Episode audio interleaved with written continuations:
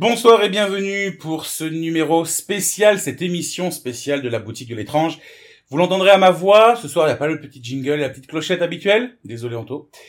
Euh, ce soir donc c'est la première émission spéciale de la boutique de l'étrange où toute l'équipe est là. Donc on va faire un petit tour de table pour que je vous les présente parce que vous les connaissez pas encore, vous avez l'habitude d'entendre ma voix, mais vous ne connaissez pas encore ce qui se cache derrière tout ça. Alors on va commencer par le plus timide de tous, Benoît. Bonjour Benoît. Ah non. Ah bah si. Alors Benoît, qu'est-ce que tu fais là? Donc Benoît qui sera avec nous, il y a également Maxime C'est Yola Team. et Anthony. Eh coucou. Et on a un petit public ce soir parce qu'il y a un spectateur qui s'appelle Damien qui sera avec nous et qui pourra intervenir s'il veut. Mais il est en train de devenir rouge, donc euh, on verra ça dans la soirée. Ben écoutez, installez-vous bien confortablement, fermez les yeux, ou pas d'ailleurs, parce que ce soir, on va pas vraiment frissonner comme d'habitude, je pense qu'on va plutôt faire les cons, non? Ouais, c'est bien parti. Ça En me tout paraît cas- un bon programme. C'est un bon programme. Mais en tout cas, bienvenue pour cette première émission de la boutique de l'étrange.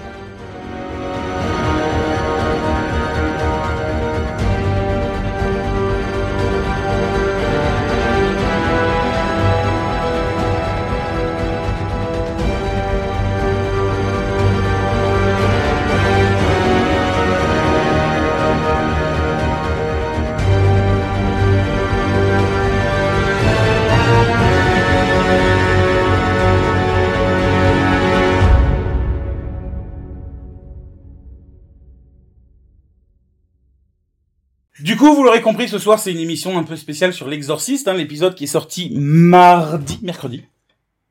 Mercredi. Savoir. Mercredi, oui, c'est moi qui dois le savoir. Mercredi, du coup, vous avez écouté euh, cette histoire. Si vous n'avez pas encore écouté l'histoire euh, de mercredi, allez l'écouter avant de nous écouter, nous, parce qu'on va vous spoiler pas mal de choses, et que ce sera en lien avec. Déjà, euh, est-ce que quelqu'un a quelque chose à dire en particulier sur cette histoire ou pas? Moi, je peux prendre la parole. En vrai, j'ai j'avais déjà vu le film il y a très longtemps et. On parle pas du film Oui, ah, juste l'histoire Ouais, déjà pour le moment, on parle de l'histoire de base, ouais. Non, mais j'aime j'aime bien euh, j'aime bien l'histoire parce que justement ça ça accumule pas mal de choses, euh, que ce soit psychologique ou justement bah, par rapport à tout ce qui peut euh, y avoir avec euh, l'histoire de possession et tout ça. Et l'histoire est intéressante. On a pas mal de personnages avec qui on s'attache très très vite. Ça, c'est un truc que j'ai beaucoup aimé. Et euh, bah du coup forcément bah, l'histoire est intéressante. Notamment le père. Bah notamment le père que j'ai Oui. doublé voilà. voilà, Euh, si vous l'avez pas reconnu, C'est moi. Maxime a, Maxime a doublé le père et Anthony a doublé Moi j'aime bien l'enfant. Richard Qu'est-ce que c'est? Qu'est-ce que c'est? Qu'est-ce que c'est? On en reviendra sur le qu'est-ce que c'est. ouais. On a mis du temps à l'enregistrer, ce qu'est-ce que c'est. Benoît, t'as quelque chose à dire sur l'histoire en particulier? Hmm, Bah moi je l'ai vu pour la première fois aujourd'hui. Alors pas le film toujours, toujours pas le film. L'histoire vraie. On est sur l'histoire vraie pour le moment. Non, rien de spécial. D'accord. Merci Elle est pour longue. Non, l'histoire, ouais, elle est longue. Parce que la la personne, la personne quand même a souffert euh, longtemps, donc euh, c'est c'est cool qu'il y ait eu un film derrière qui en découle, mais du coup euh, il y avait matière à faire parce qu'il y avait beaucoup de choses à dire. Oui, l'histoire vraie, ça a duré 28 jours. Enfin, l'exorcisme a duré 28 jours. Je sais pas exactement combien de temps ça a duré avant, peut-être deux ou trois semaines, mais l'ex- l'exorcisme en lui-même a duré 28 jours. Là, dans, les, dans le, le podcast, on est passé sur beaucoup de jours, quoi. On, on les a pas tous faits. Mais oui, c'était très très long. J'aime bien. Et alors, nous jugez pas, on fera pas de coupe. À part pour des, si on dit des conneries, on se dérape un peu trop, mais on fera pas de coupure, hein, donc nous jugez pas, c'est la première Donc, il y émission aura qu'on des fait. Ouais, en fait, il y aura des coupes. on fera un petit montage quand même. Déjà, on mettra une musique, une petite musique de fond, tiens, je suis Tu content. referas- tu referas ma présentation du coup. Alors, je vous présente Benoît Salut. Voilà. on va le garder, ça. Donc, si vous n'avez pas écouté l'histoire, je vous ai dit, allez l'écouter. Sinon, voilà, l'histoire de l'exorciste, l'histoire vraie, originale, c'est l'histoire d'un petit garçon et pas d'une fille, contrairement au film. Et ce petit garçon euh, va être, euh, va vivre des choses un peu particulières dans sa vie, qui va le pousser à être exorcisé par un curé qui s'appelle William Bodern dans l'histoire vraie. Euh, et voilà, allez écouter l'histoire pour connaître le reste de ça. Justement, en connaissant cette histoire-là, est-ce que vous avez des choses, euh, vous pensez peut-être, enfin, est-ce que vous pensez ça crédible déjà? Possible, parce qu'il y a quand même des choses qui sont hard, si on peut employer ce mot-là. C'est, c'est, ça va loin. Maxime. Moi je pense que comme toute histoire, ça a été pas mal romancé avec le temps, ça a été un peu euh, pas, pas, pas tout modifié, mais on va dire que ça part, je pense, de faits qui peuvent être tangibles et après derrière ça a été un peu euh, un peu romancé pour pouvoir euh, être une histoire qui est racontable quoi. Donc je pense que voilà, je, je pense que c'est pas sûr à 100%, mais euh, que ça a dû bien dû partir de quelque chose qui devait être concret et qui pouvait être apparenté à d'autres problèmes, euh, que soit psychologiques ou autres, quoi. Mais c'est oui, je pense que ça a été romancé aussi beaucoup. Sachant qu'en plus l'histoire réelle était un peu plus hardcore que ce que j'ai raconté moi. Euh, nous, on a décidé de l'édulcorer un peu. Si on reprend l'épisode dedans, à un moment donné, Richard se lève dans son lit et fait pipi sur les prêtres. Ce qui a été rapporté par les curés et par les médecins de l'hôpital à ce moment-là, c'était pas du pipi. Vous voyez ce que je veux dire On va pas employer les termes ici parce qu'on va se faire strike très vite, mais euh, c'était pas pipi quoi. C'était autre chose. Donc c'est vrai que l'histoire est quand même assez, assez hardcore, mine de rien. Euh, mais le point de vue est sympa. Anthony, t'as un point de vue à donner sur l'histoire, sur le déroulé, sur ce qui a pu se passer? L'histoire en elle-même ou tu, tu dérives un peu sur le film? Je n'y arrive toujours pas sur le film. Veux pas sur le film? Non. C'est assez surprenant quand même. Après, faut. C'est peut-être prendre un peu le recul de, de. Oui, de voir par rapport à ce qui s'est passé, j'allais dire, mais bon. Trop ce que je vais dire. Que tu parles plus fort, par contre. Ouais. C'est un peu loin du micro.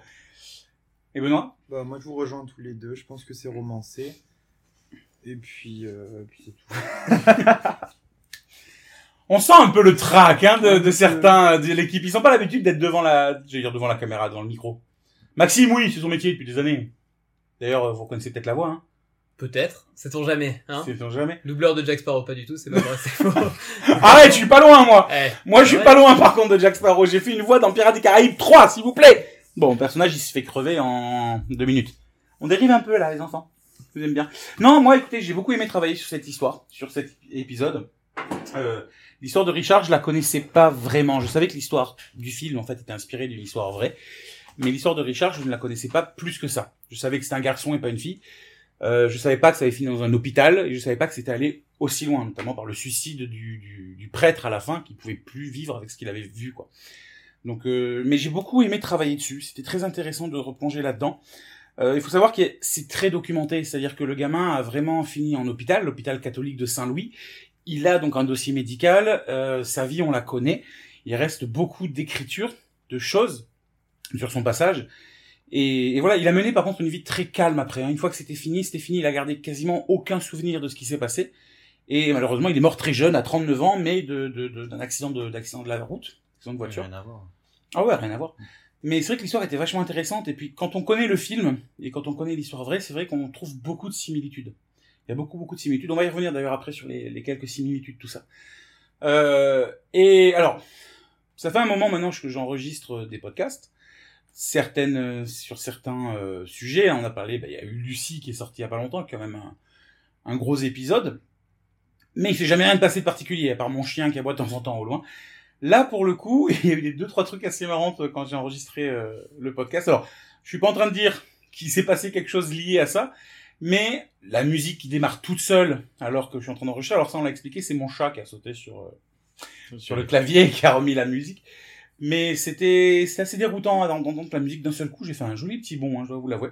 Bah t'interprètes automatiquement quand t'as des trucs comme ça qui arrivent euh, aléatoires, euh, t'es obligé d'interpréter, surtout quand t'es dans un contexte, tu te mets dans un mood, parce que euh, savoir qu'enregistrer, euh, c'est pas forcément simple, et puis tu te mets forcément dans le dans le mood du Ah, truc, donc euh, comme nous on s'est amusé à faire les personnages, au final euh, on Ouais. s'est un peu mis euh, à leur place, et, euh, et c'est cool, c'était c'était vraiment cool de pouvoir euh, interpréter ça, et toi bah pour les podcasts, les, po- les podcasts, Les comme les podcasts. mais euh, ouais, comme les podcasts, bah du coup, euh, forcément, t'es vachement investi dans l'histoire. Et en vrai, c'est vachement bien retranscrit, même si t'as as été obligé de faire de manière un peu plus édulcorée de ce qui s'est passé. Oui. Mais euh, mais c'était bien de mettre des pincettes parce que bah vous l'avez compris, mais pour éviter de mettre des plus 18 de partout, euh, il y a certaines choses qui ont été. Il a été mis, c'est une petite fierté même ça. Je pense que c'est le, le, le, la réplique d'Anto. Il a été mis en contenu explicite quand même. Ouais, bah, J'ai vu ça tout à l'heure. Ouais. Il a été mis. Une réplique quand même. Ah, oui, il y a une réplique en particulier euh, Ouais. qui parle de de de Zizi. Je pense savoir laquelle c'est. Ah bah il n'y en a qu'une seule hein, quand tu Mm. veux aller mettre. euh, Enfin bon bref. Mmh. Euh, vous écouterez l'épisode, c'est vers la 35e ou 38e minute, je crois. C'est. euh, Tant qu'à faire, écoutez tout. Hein, en temps- Ouais, écoutez tout. Pour le watch time, c'est mieux. Oui, grave. D'ailleurs, merci. Je vous ai même pas remercié, euh, les chers auditeurs, parce que vous êtes vous commencez à être nombreux à nous écouter, c'est assez cool. Mais voilà, vous avez euh, vécu ça comment l'enregistrement? Parce que l'enregistrement des voix off, faut savoir qu'on l'a fait bien avant l'enregistrement du podcast en lui-même. Hum, C'était assez drôle parce que ni Maxime ni euh, Anthony n'avaient de, de contexte. Ils avaient juste sur l'écran des, des dialogues un peu mis euh, au milieu.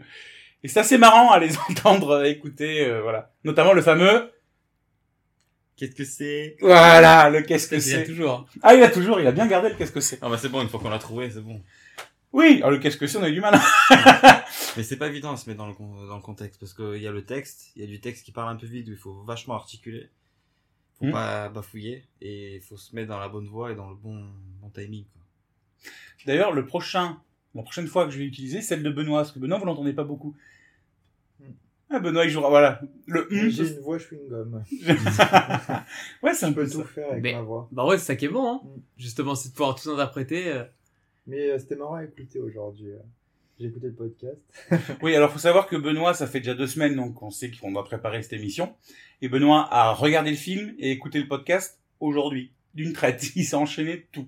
Bah au final, Ça, c'est ouais. celui qui va être le Bah, mieux dans le frais, truc, hein. quoi. Parce que moi, j'ai regardé ça hier soir euh, à 4 heures du matin, euh, tout seul chez moi. euh, euh, tout va bien. Après, moi, je, je flippe pas trop. Hein. Je suis assez, euh, je suis assez, euh, assez, comment dire, pas, pas peureux, quoi, tout simplement. Assez courageux en tout cas là-dessus. Ça, ça, m'a- ça me touche pas trop. Et euh, en vrai, le film, pas peut- peut-être aussi le fait que ce soit un vieux film, mais euh, bon, y a pas grand-chose qui fait peur, quoi. Moi, il m'en fout plus quand même. Ben, en soi, le film... euh, Genre mon reflet. Le reflet est beaucoup plus effrayant, vraiment. Ouais, le matin, Tous au les réveil. matins, au réveil, ça c'est bien pire que l'exorciste, je vous le dis. Non, mais le film, en soi, le film, euh, aujourd'hui, quand on le regarde, c'est vrai qu'il a... On peut pas dire qu'il a mal vieilli. Le film de 74 n'a pas mal vieilli. Mais on dérive sur le film, là Oui. oui, non, mais... je- C'est parce qu'on est habitué au film, maintenant il y a des screamers, tout ça. C'est ça. C'est un des premiers films d'horreur, donc c'est pour ça que c'était différent aussi. Oui, c'est très différent et puis c'est surtout très psychologique. Euh, Maxime, toi, euh, Benoît, tu l'as regardé aujourd'hui sur une petite télé avec un son relativement normal. Travaillant. En- Alors je voulais pas le dire parce qu'il n'y a pas d'auditeurs qui travaillent avec. Ah, voilà. Alors Benoît travaille pour euh, la société. Euh... bip. Non non, on, ne- on ne dira pas qu'il s'appelle Benoît, qui travaille dans une société de d'assurance. Bon, des Benoît en France, je pense qu'il y en a un paquet quand même. Oui, mais sa voix elle est reconnaissable. En assurance, il y en a un paquet aussi. Oui, Oui. Surtout qu'en plus, euh, c'est que par téléphone, donc ma voix, ils ont la même que là, ils vont avoir. donc. Un chien Benoît, bonjour. Comment puis-je vous aider? Genre pour me faire C'était exorciser. vous dans l'enregistrement? Non, du tout. Ah non non du tout du tout. De- de- Quoi? Non non, c'est pas moi. Ce n'est pas moi. Euh, ouais, donc t'as regardé, c'est vrai qu'il y a eu des coupures, tout ça. Donc, mais c'est un film qui est très psychologique, très très très psychologique. Mm. Mais on peut pas dire qu'il a mal vieilli. Le visuellement, il est beau à regarder. Le travail sur la photographie est très belle. L'image est sympa. Les effets spéciaux sont excellents. Mm. Voilà, les effets spéciaux sont excellents. Mais oui, il n'y a pas de, de screamer comme on a l'habitude de connaître aujourd'hui. Ça se faisait pas à ce moment-là. Ça arrivait avec les slashers, je crois, dans les années 80, il me semble, ce genre de, de screamer comme ça.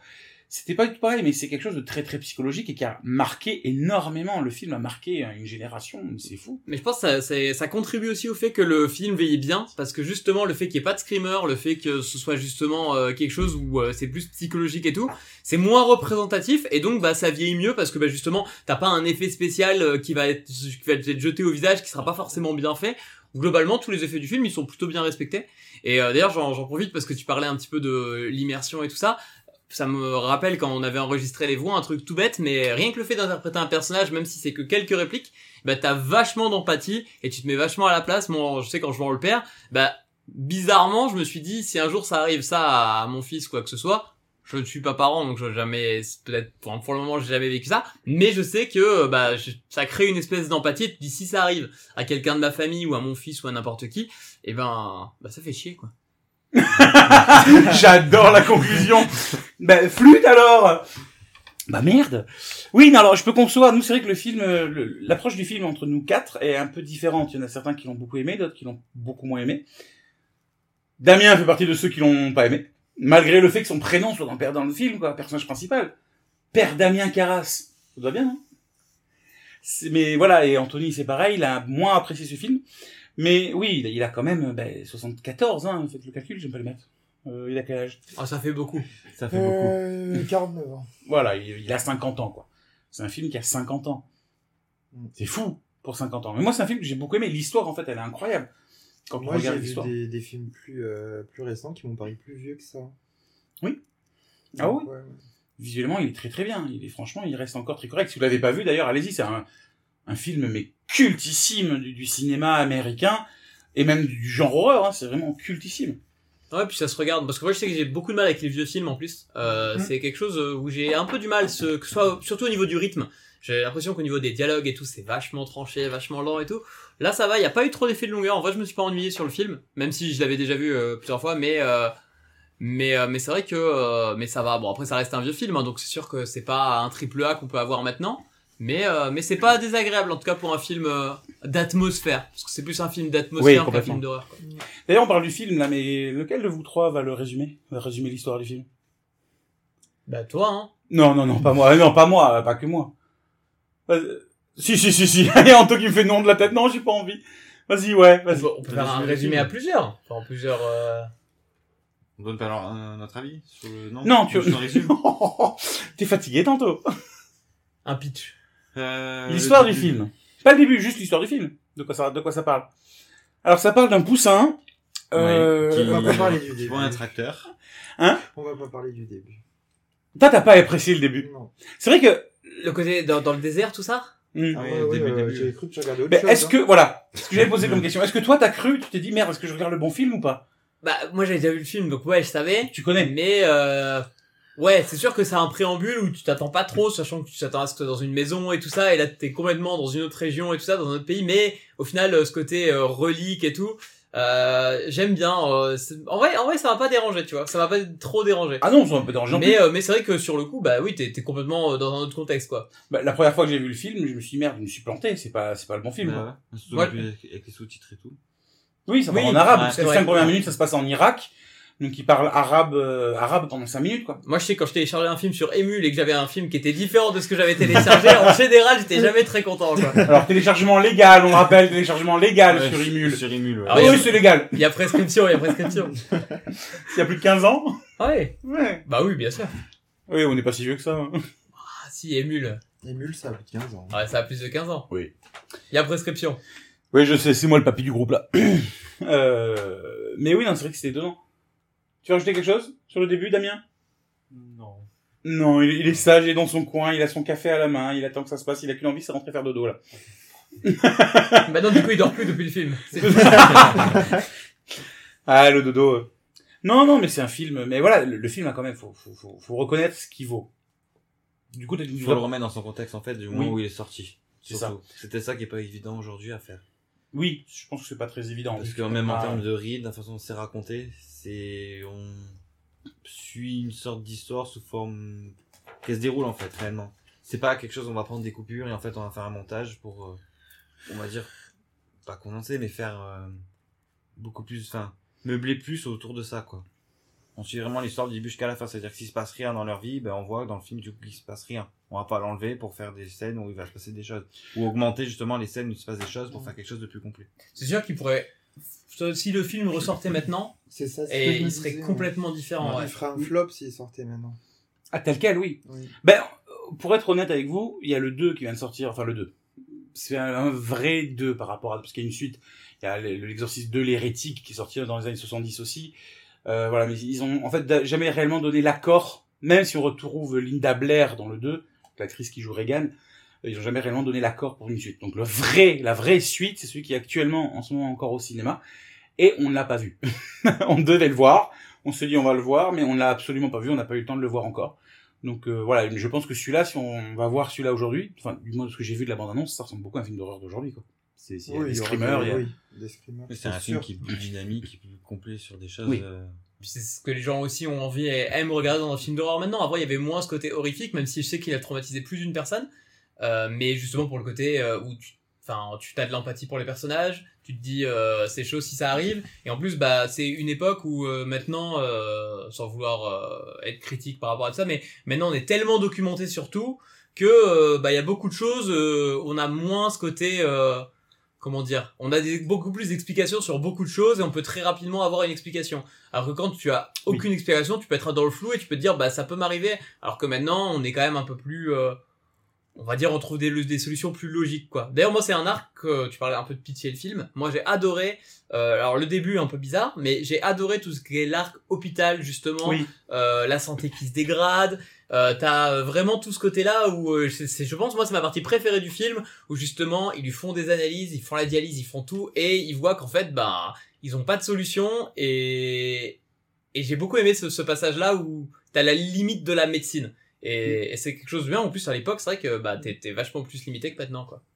Ouais, je suis d'accord. C'est une partie que j'ai beaucoup aimé dedans aussi. Oui.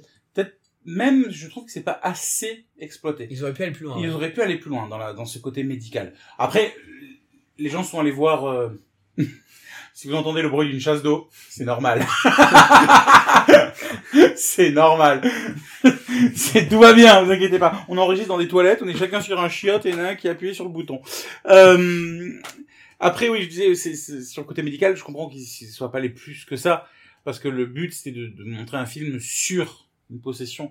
C'est vrai que l'arc religieux est très important dans cette dans ce film. L'église est ah, pas pas tant l'église qui est mise en avant, mais plutôt le, les les hommes d'église. Voilà, Damien Carras est très présent. Euh, pareil pour euh, Lancaster qui est présent au début et à la fin. Et, et même, euh, je sais plus comment il s'appelle, son ami euh, qui lui donne l'e- l'extrême onction à la toute fin. Enfin voilà, c'était vraiment ça. Et puis, faut pas, enfin, faut pas oublier qu'on est dans les années 70, que c'est un film américain, et qu'aux États-Unis, la religion est très, très, très présente. Bien plus qu'en France ou qu'en Europe, par exemple. Euh, du coup, on n'a toujours pas résumé le film, hein. On est parti dans le débat. On est parti dans un débat, mais on n'a pas résumé le film. Alors, pour faire un, alors, on va résumer le film. Euh, donc, on exite la scène d'ouverture en Irak, ça on a bien compris, on a fait une demi-heure dessus. Euh, donc, on suit l'histoire de Reagan. Alors, Reagan, on l'appelle comme ça dans la version, euh, parce que l'exorciste, il a été redoublé une deuxième fois en 2001. Mais dans la version du premier doublage de 74, elle s'appelle Régine. Donc nous, on suit l'histoire de Reagan, une petite fille de 12 ans qui va, ben, comme tu disais Maxime, progressivement avoir sa santé qui se dé- dégrade. Qui Jusqu'à adore les chevaux. Hein? Qui adore les chevaux. Qui adore les chevaux. Oui, Oui, il y a une scène où elle monte sur un cheval, euh, oui. Ouais. Euh, Enfin, on la voit pas monter sur un cheval, elle, elle raconte, ouais. Euh, mais voilà, sa santé va se dégrader assez rapidement. Et les psychiatres vont faire plein de tests, tout ça, jusqu'à ce qu'ils se rendent compte que ben il y a rien qui fonctionne. Et du coup, elle va, les psychiatres vont dire à la mère, écoutez, est-ce que vous avez pensé à l'exorcisme? Non pas qu'ils y croient, mais plutôt pour un déclic psychosomatique. Et c'est là où il contacte Rocky Balboa. C'est là qu'il contacte Damien Carras, le curé du coin. Et le, il va venir, tout ça, il va pratiquer un exorcisme, sauf que ce qui devait se transformer en un exorcisme psychosomatique, donc faire croire qu'elle est exorcisée pour qu'elle aille mieux, se transforme en quelque chose de, de un peu plus compliqué, notamment l'hyperlaxité des cervicales, hein, on en parle, la tête qui tourne, euh, voilà. Mhm. Oh, même des bras, des jambes. L'agilité. Ouais. Descendre ouais. les escaliers en araignée. Voilà, c'est ça. Ouais. Exactement. Ça c'est pas mal. Elle vole aussi à un moment donné. Hein. Non, elle vole. Elle vole. Mm. Donc euh, donc voilà, ça se transforme en quelque chose de bien plus bien plus compliqué ça prend à gérer. proportion un peu plus démesurée. Complètement. Donc voilà. Oui, alors justement la scène, on va en parler de ces scènes parce qu'il y a des scènes en fait qui sont très très marquantes. Damien disait euh, un truc tout à l'heure, c'est que dans le film il y avait beaucoup beaucoup de phases qui sont assez molles. Damien qui est là, hein, donc euh, le, le spectateur silencieux dans un coin. Arrête d'être tout rouge. Et hum, il disait voilà, il y avait quand même un côté très, euh, enfin beaucoup beaucoup de phases de dialogue, beaucoup de phases un peu molles, beaucoup de phases comme ça. Ouais, mais il y a quand même des scènes qui sont très très marquantes. Et c'est vrai quand on parle aux gens aujourd'hui, surtout de nos parents, la, la génération de nos parents, ce sont des scènes qui ont marqué, qui ont traumatisé. Euh, je pense donc à la scène dans l'escalier où elle descend à l'envers, qui est franchement visuellement très très forte. On s'y attend pas. Mais elle est belle cette scène. Elle est alors Euh, belge, j'emploierai pas ce mot-là, mais Ouais. Enfin, moi, j'ai, c'est un peu surprenant. Ouais. on s'y C'est un attend peu pas. surprenant. C'est pas forcément la, enfin, moi, je pas la peur. C'est, Non, mais il y a beaucoup de gens à qui ça, enfin, ça a traumatisé ce scène. Hein. oui, Elle a- ça peut se Ouais, et puis, comprendre. puis elle a croqué dans une tomate, du coup forcément elle a, elle a, elle a la bouche pleine, donc euh, c'est pas, c'est pas fou dans la tomate. Mais d'ailleurs, moi, dans toutes ces scènes, un truc qui m'a un peu dérangé, par contre, dans le film, euh, c'est euh, le côté euh, coupure. Genre, on voit un truc un peu choquant, comme la scène de l'escalier, coupure. Et là, comme par magie, euh, eh ben, elle se retrouve dans sa chambre. On sait pas par quel moyen et tout. Donc, il y a eu un peu euh, ce côté. euh, elle s'échappe de sa chambre, elle se retéléporte dans sa chambre. De sa chambre De sa chambre, ouais, c'est pareil. On me chicotait euh, à chambreux. Et euh, du coup, non, elle sort de sa chambre, euh, elle fait un espèce de truc pour dire je suis là, regardez, je suis terrifiante. Et la seconde d'après, ou la prochaine scène, elle est re dans sa chambre, euh, soit attachée, et il n'y a jamais de vrai contact avec elle, euh, comme celle avec son oncle. ou Je crois que c'est son oncle qu'elle met par terre euh, à un moment. Euh, qui lui saute dessus. Non, c'est peut-être le, je sais pas, c'est peut-être le prêtre, je sais pas. En tout cas, il y a quelqu'un qu'elle qu'elle chope, qu'elle met par terre, je crois qu'elle lui. Oui, oui. Elle a lui broie les couilles. Voilà. Ah non, c'est un C'est un psychiatre. psychiatre. Dans ma tête, Alors, J'étais resté sur l'oncle, mais euh, mais en tout cas, bah, voilà. c'est l'hypnotiseur, ceux qui l'hypnotisent. Voilà, mais à partir de là, tu vois, hop, il y a un cut et retéléportation dans la chambre. Donc ça, j'avoue que j'ai pas trop aimé. Mais t'es pas le seul à avoir, dit ça- à avoir dit ça. Il y a eu beaucoup d'avis euh, comme ça autour de la table. Mais moi, je suis pas choqué, justement. Ouais. Parce que je me suis conditionné à voir un film qui date de 74. Hmm. Enfin, c'est moi, c'est même l'époque de mes grands-parents pour le coup. Donc, euh, je les imagine au cinéma, euh, voir plus que ça. Je pense qu'ils auraient fait une crise cardiaque à l'époque. Je, je peux comprendre moi, ce côté coupure, tout ça. Et, et je- moi, enfin, moi, c'est vrai que ça m'a pas dérangé. Non, Au contraire, les scènes comme ça arrivaient à chaque fois à un moment où on ne s'y attendait pas. Que ce soit la scène Ouais. dans l'escalier ou la scène... euh, Alors, je pense qu'on a tous en tête cette scène-là, euh, mais on sait pas trop comment l'aborder en live. crucifix. Voilà, la scène du crucifix. On... Ah, touch, Benoît j'ai- Heureusement que j'ai une voix plus grosse que toi et que je parlais par-dessus. Attention, la scène de, de, de... Ouais, du, ouais, du crucifix. Oui. Bah, il y a quand même Euh, d'autres objets qu'un crucifix en plus. un chat. Oui, non, mais c'est ça, c'est le crucifix, elle se le plante, euh, voilà. Cette scène-là, on l'a tous en tête. Je pense que aujourd'hui, il y a aucun film où on voit une gamine de 12 ans faire ça. Bah, ça serait censuré déjà. Ce serait, ouais, Bah, mais c'est hard. ouais. Oui. Moi, ce que je trouvais le plus hard, c'est plus le côté où elle prend la tête de sa mère et, euh, et, euh, li- et littéralement, euh, genre, euh, Oui, c'est vrai voilà. aussi. elle lui fait un masque de visage gratuit, euh, genre, ça part pas forcément d'une mauvaise intention, mais vraiment faire ça à sa daronne, c'est pas ouf, quoi. Donc, Oui. euh, ouais, plus, plus. je, pense que les auditeurs qui n'ont pas encore vu le film, ils doivent avoir une image en tête. Mais ça, ça, re- ça rejoint un peu les films que vous, il y a sur Emule, hein, quand vous vous trompez de film. Bah, au final, euh, tout est lié, tu vois. Mais en légal. Euh, ouais. Oui, toujours en légal, Imul. Toujours en sûr, légal. toujours légal. Mais euh, mais ouais, du coup, euh, il y a pas mal de trucs euh, comme ça qui maintenant pourraient pas être affichés, mais plus pour le côté scabreux que euh, ouais, je me suis dit je vais placer scabreux, ça me ça me fait plaisir. plus pour le côté scabreux que vraiment le côté euh, ça va être c'est- c'est pas vraiment choquant pour faire peur, c'est plutôt choquant pour dire regardez c'est euh, ignoble. Et maintenant on va dire qu'on a un peu plus une espèce de ligne de conduite où il y a certains films Ouais. ou s'ils mettent ce genre de choses, bah, le film sort tout simplement pas au cinéma. Et je trouvais bien qu'il y ait eu cette liberté, parce qu'au final, on voit pas grand chose, mais Mais le contexte est, là, quoi. L'action y est, et c'est hyper, euh, moralement, c'est choquant, en fait, quoi. Oui, mais même dans le, quand on écoute les, les différentes insultes qu'elle peut dire tout le long du film, aujourd'hui, ça passerait pas au Il y a cinéma. pas de limite. Il y a, Il y a- il y a pas de limite. loin, Je veux dire, aujourd'hui, en fait, on ressort un film comme ça avec les mêmes dialogues aujourd'hui. Il y a euh, le, le- le- les associations euh, antiracistes ou anti-homophobes qui vont monter tout de suite au créneau. Vu les, les, les insultes qu'elle sort et les propos qu'elle peut tenir à par moment, c'est vrai que c'est des films qui sortiraient, qui, enfin, qui pourraient pas sortir aujourd'hui. Il y a trop de limites. Ce qui est pas forcément une mauvaise chose en soi, hein, mais c'est pas forcément très très bien non plus. Non, mais c'est parce que Je suis la Suisse, je me mouille pas trop là. Ouais. je me mouille pas trop. Mais ça, c'est dans tous les domaines, hein. On va dire que les gens sont devenus un peu plus, euh, pas frileux, mais euh, automatiquement, on a besoin qu'il y ait un code de conduite qui soit mis pour beaucoup de choses, alors qu'à l'époque, le cinéma, Ouais, c'était pas encore euh, assez développé pour Mhm. qu'il y ait des vrais codes, et c'était, euh, on fait notre fil comme on le sent, et eux, ils ont eu la l'audace, en tout cas, de mettre des éléments qui maintenant euh, pourraient jamais être là, et c'est, par contre, c'est un côté positif du film, tu vois. Oui, moi C'est quelque chose qui m'a oui. plu, même si c'est c'est un peu dégueulasse, mais ça m'a plu, tu vois. Oui, mais moi aussi, il n'y a pas de filtre. Il n'y a pas de filtre. Et pour l'époque, c'est quelque chose de totalement nouveau. faut savoir que quand le film est sorti, on viendra après sur toutes les anecdotes, tout ça, mais parce que je l'ai pas noté, elle me vient en tête, j'ai oublié de la noter celle-là, quand le film est sorti, les associations catholiques et protestantes des États-Unis ont tout fait pour empêcher que le film ne soit projeté dans la salle de cinéma.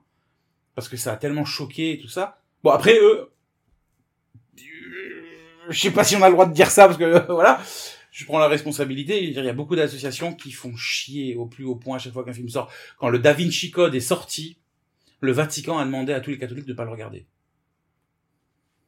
Voilà, le Da Vinci Code, hein, on parle du Da Vinci Code. Voilà, donc il y a ce côté un peu casse-bonbon. J'ai mis une ambiance là. Ouais, ouais, ouais. Tout non, mais l'anecdote regarde, intéressante, en il va où? Mais voilà, mais c'est ça. Et mais aujourd'hui, on pourrait plus le faire. Mais c'est c'est c'est fou. Enfin, pour moi, le film est fou. C'était le début de tellement de choses Mm. dans la création artistique, dans la création du cinéma. C'est fou. Et puis quand on quand on connaît l'histoire vraie et euh, qu'on re- regarde le film, il y a beaucoup de similitudes avec l'histoire vraie. Forcément, hein, ça a été inspiré par cette histoire. Il y a des choses qui changent, notamment la, la, la classe sociale de la famille. Euh, dans le film, ils sont très très riches. La mère, elle est, euh, elle s'appelle comment la mère déjà? Il y a beaucoup Chris de choses McNeil. qui changent. Il y a beaucoup de choses qui changent, oui. C'est euh, une petite fille et pas un garçon. Ouais, oui, déjà. Il n'y a pas le père. Il y a Oui. plein de trucs différents, moi, je trouve. C'est ça. Mais quand on suit l'histoire en elle-même, il y a beaucoup de choses qui se ressemblent. Dans la vraie histoire, c'était des bruits de gouttes d'eau qui commençaient à entendre. Dans le film, c'est des bruits de, de rats, de grattements dans le grenier. Mais ça commence quand même par un petit bruit un peu insidieux quelque part et qui prend de l'ampleur et tout ça. Et après, on continue. Même la fin, ce qu'on disait tout à l'heure, euh, la fin, euh, Damien Carras finit par euh, se jeter par un par la fenêtre dans le film. Euh, dans la vraie histoire, il, malheureusement, il se tire une balle euh, pour, pour voilà. Mais ça fait des nuances, mais le fil conducteur de l'histoire, il est, Oui, il c'est est respecté. C'est ça, il est respecté. Euh, c'est vrai qu'ils sont pas allés à l'hôpital dans le, enfin, ils n'ont pas posé- ils ont pas fait l'exorcisme à l'hôpital dans le film. Il y a quand même beaucoup de choses qui, enfin, moi en tout cas, en ayant connu l'histoire, pour l'avoir travaillé dessus, tout ça, et revu le film par la suite, j'ai trouvé des, des- des- un peu le, le fil conducteur. ça.